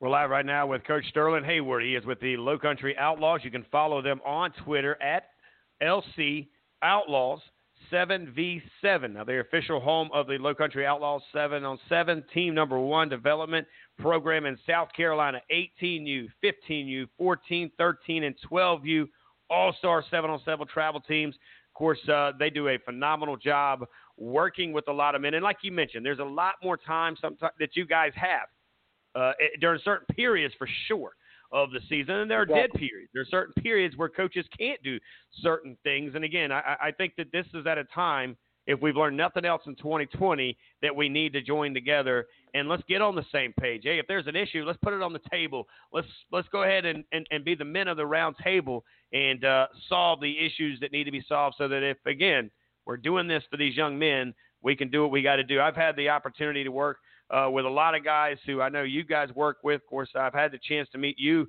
at the camp over there at Goose Creek couple about a month ago, and got to see Mal there, of course, and then you know uh, Coach Sullivan, you know one of the best DB guys around as well. He's up at Hough High School in North Carolina. He and of course Ramon Robinson, Coach McGowan's, all of those guys work together with you guys as well during certain parts. And and for me, you know, I, I applaud you guys for for being willing to say, hey, whatever I got to do, whatever we got to do to help these dudes right here. That's the big picture. You know, what's kind of the, the, the movement behind this thing when it comes down to it, though? I guess uh, when you look at when this thing was created, the Low Country Outlaws, you know, when again, I know a lot of guys that have come through your program. I know a lot of guys that are currently playing with your program. But uh, you know, what's kind of the protocol when it comes down to getting in touch with you guys? Because I know y'all have some, uh, I guess, um, tryouts, right? November and December, two different dates coming up, Coach. Correct. Uh, so best probably way is Twitter. Um, we got Twitter, we got Instagram, we got Facebook, but we we have we've reached out to pretty much we've reached out to a lot. I mean, if you, if you can look at my inbox right now on Twitter, it's it's it's, it's flooded, and I'm constantly answering messages on Twitter and hitting players up and dropping links and all kind of stuff, just trying to get them engaged and see if they're going to come try out. So the tryouts, we got two different tryout dates. We got November 21st and December 12th, and it'll be at Woodland High School. But the two dates is because we know kids got a lot going on, and uh, we know kids play multiple sports. So we're just asking if you can't make both of them, at least come to one, and let us get a, let us get let us get our eyes on you, see how you move, see how you catch, see how you backpedal, see how you throw. Um, so we can so we can get a, a good evaluation of your skills and uh, see if you can be a part of our team and help us go out here and beat Cam Newton. That's that that's our arch nemesis, Cam Newton's team, and some of these teams from Atlanta and everything. But it, we ain't gonna do it unless we get all the talent in South Carolina. You know, Right. all the top dogs in South Carolina. That that's the difference between us and some of the other other states. They get all the best players in their team, and when they come, they're loaded. You know, we get a few here, a few there, but we need we need all of South Carolina to come together. And if all of South Carolina comes together, then we can go out here and make some noise on a national level. I agree with you. We're live right now with Coach Sterling Heyward. He's one of the coaches over there with the Low Country Outlaws. They will have a tryout November 21st, December 12th. Location Woodland High School, 4128 US Highway 78, Dorchester, South Carolina. We'll put this flyer on our Twitter page. That's at SO Sports Central and on our Facebook page, Southern Sports Central. Coach, you know, I couldn't uh, agree with you more. I'm tired of hearing Georgia, North Carolina, Florida, Texas, California, because per capita for years, the state of South Carolina has put more dudes and dogs in the NFL than anybody, and we still got them right here in this state.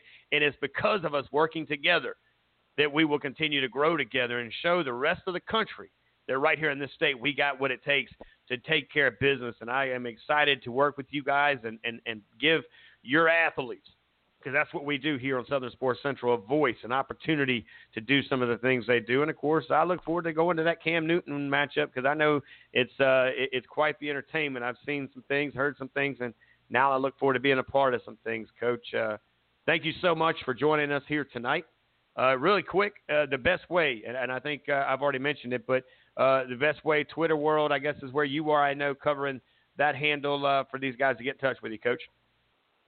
Correct. Uh, Twitter, um, Instagram, Facebook. Um, my personal cell phone number is 843-822-6848. If you want to contact me personally, I accept all phone calls. I mean, I don't scam my calls.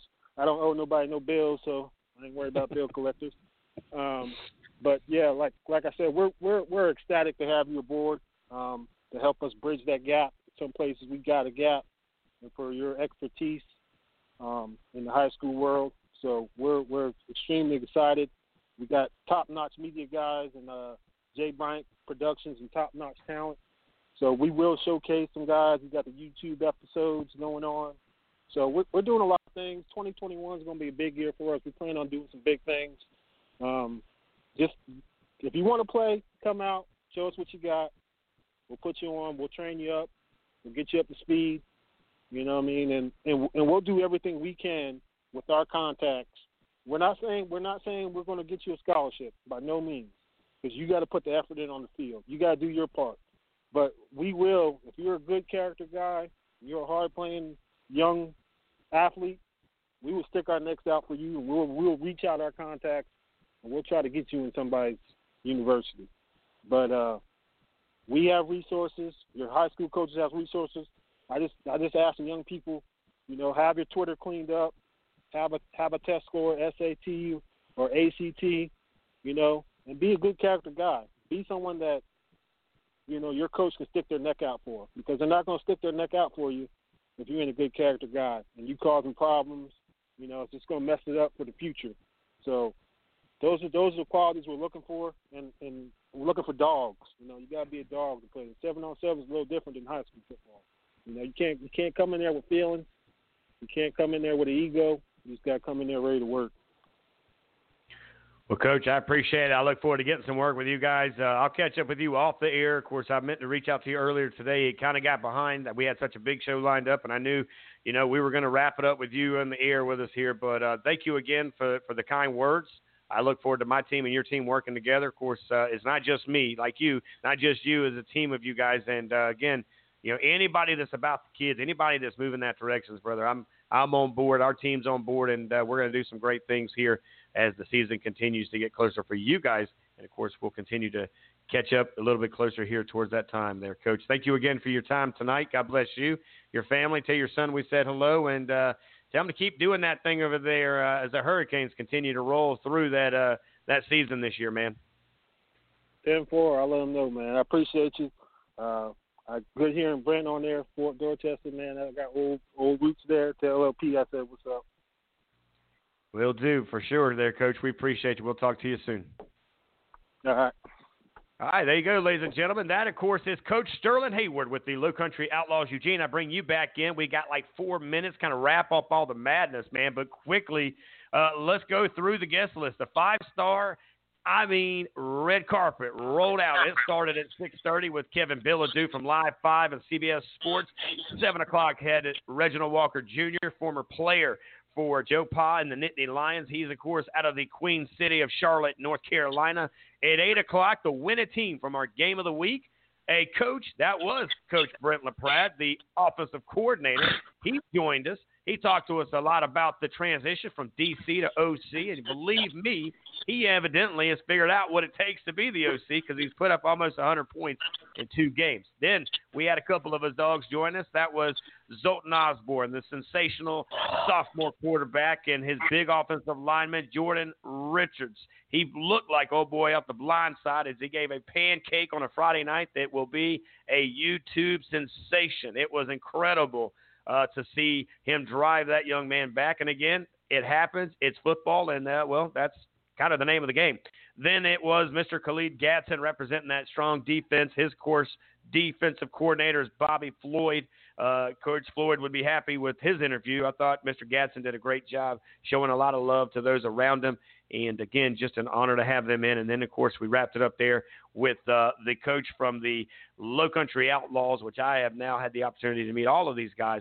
And uh, looking forward to uh, this next step as this season in high school ends, that season begins, and uh, we continue to make sure that the guys that we love on during this season, we'll love on them on the next season. And the cool thing, you know, we'll get to travel around a little bit there as we get to know Kurt Sterling Heyward and, and, and the things that he gets to do. Eugene, Great job over there on the world of Twitter, buddy. I know you're not feeling well. For those who don't know, Eugene not 100%, so keep him in his in your prayers. As uh, dude, you hit a home run tonight on social media, buddy. Thank you. Yeah, man. And uh, when you uh, get over to practice tomorrow, man, how about uh, ask your, or buddy there, uh, Mr. Uh, Coach LaPrade, if he can uh, go ahead and create a Twitter handle for us so that we can uh, tag him and feature him and, and put his pictures up. Because I put uh, it took me forever to find a picture, you know, a good picture of him celebrating with his dudes. So, so I was able to locate one and put it out there. But there's nothing out there on Twitter world for him. So uh, help him create a Twitter handle so we can get Coach uh, LaPrade all his uh, just dues every time he scores 50 points. Yeah, well, now that's now now you know, Coach uh, Coach Brent's got a Twitter page now. The the, the, the OC that was on here tonight with he actually has a an account. So uh, you know, you well, may, it's very well hidden.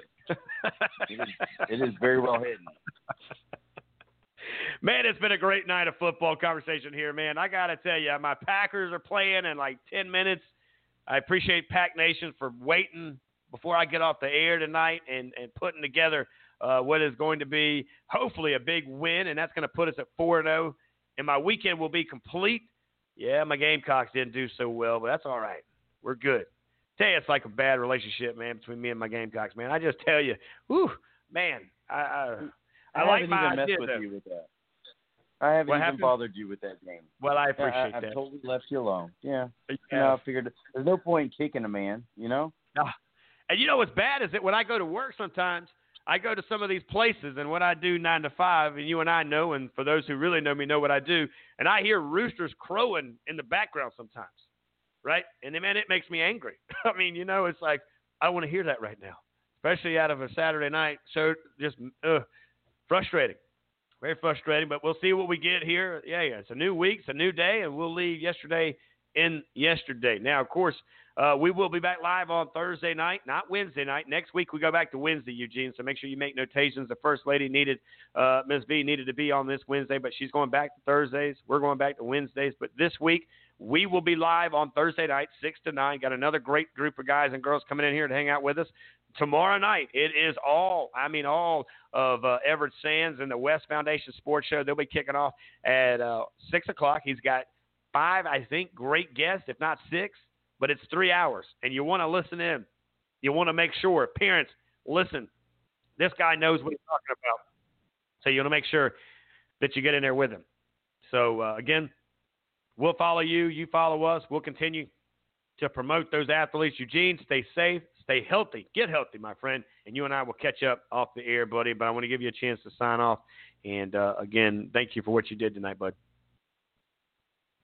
Yeah, man. Thanks a lot. Uh, back for uh, time to get on the meds again and uh, get some rest, get some fluids in my system. Um, my son just came in and said, "Man, I'm not feeling too well either, so uh, got to get him healthy because uh, he's got a big day at school tomorrow." So uh, I'll check in with you in just a little bit, buddy. Stay safe, and I'll talk to you soon.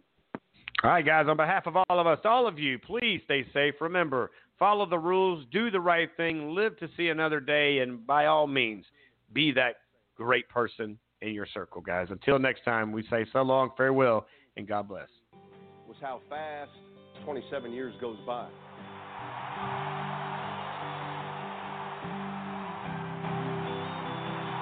There's so many people that live vicariously through you. I would give anything tonight to jump in one of these uniforms with you guys. To do something I never had an opportunity to do. My father never saw me play. You play for your father tonight. That feeling goes away. It goes away, and it doesn't come every Friday night. It comes when you get married. It comes when your child's born. So you get it, but you just don't get it every Friday night. You're going to miss that more than anything in the world. That's what I miss. And so, you seniors that are focused on college, you're focused on your work after high school, what you're going to do next,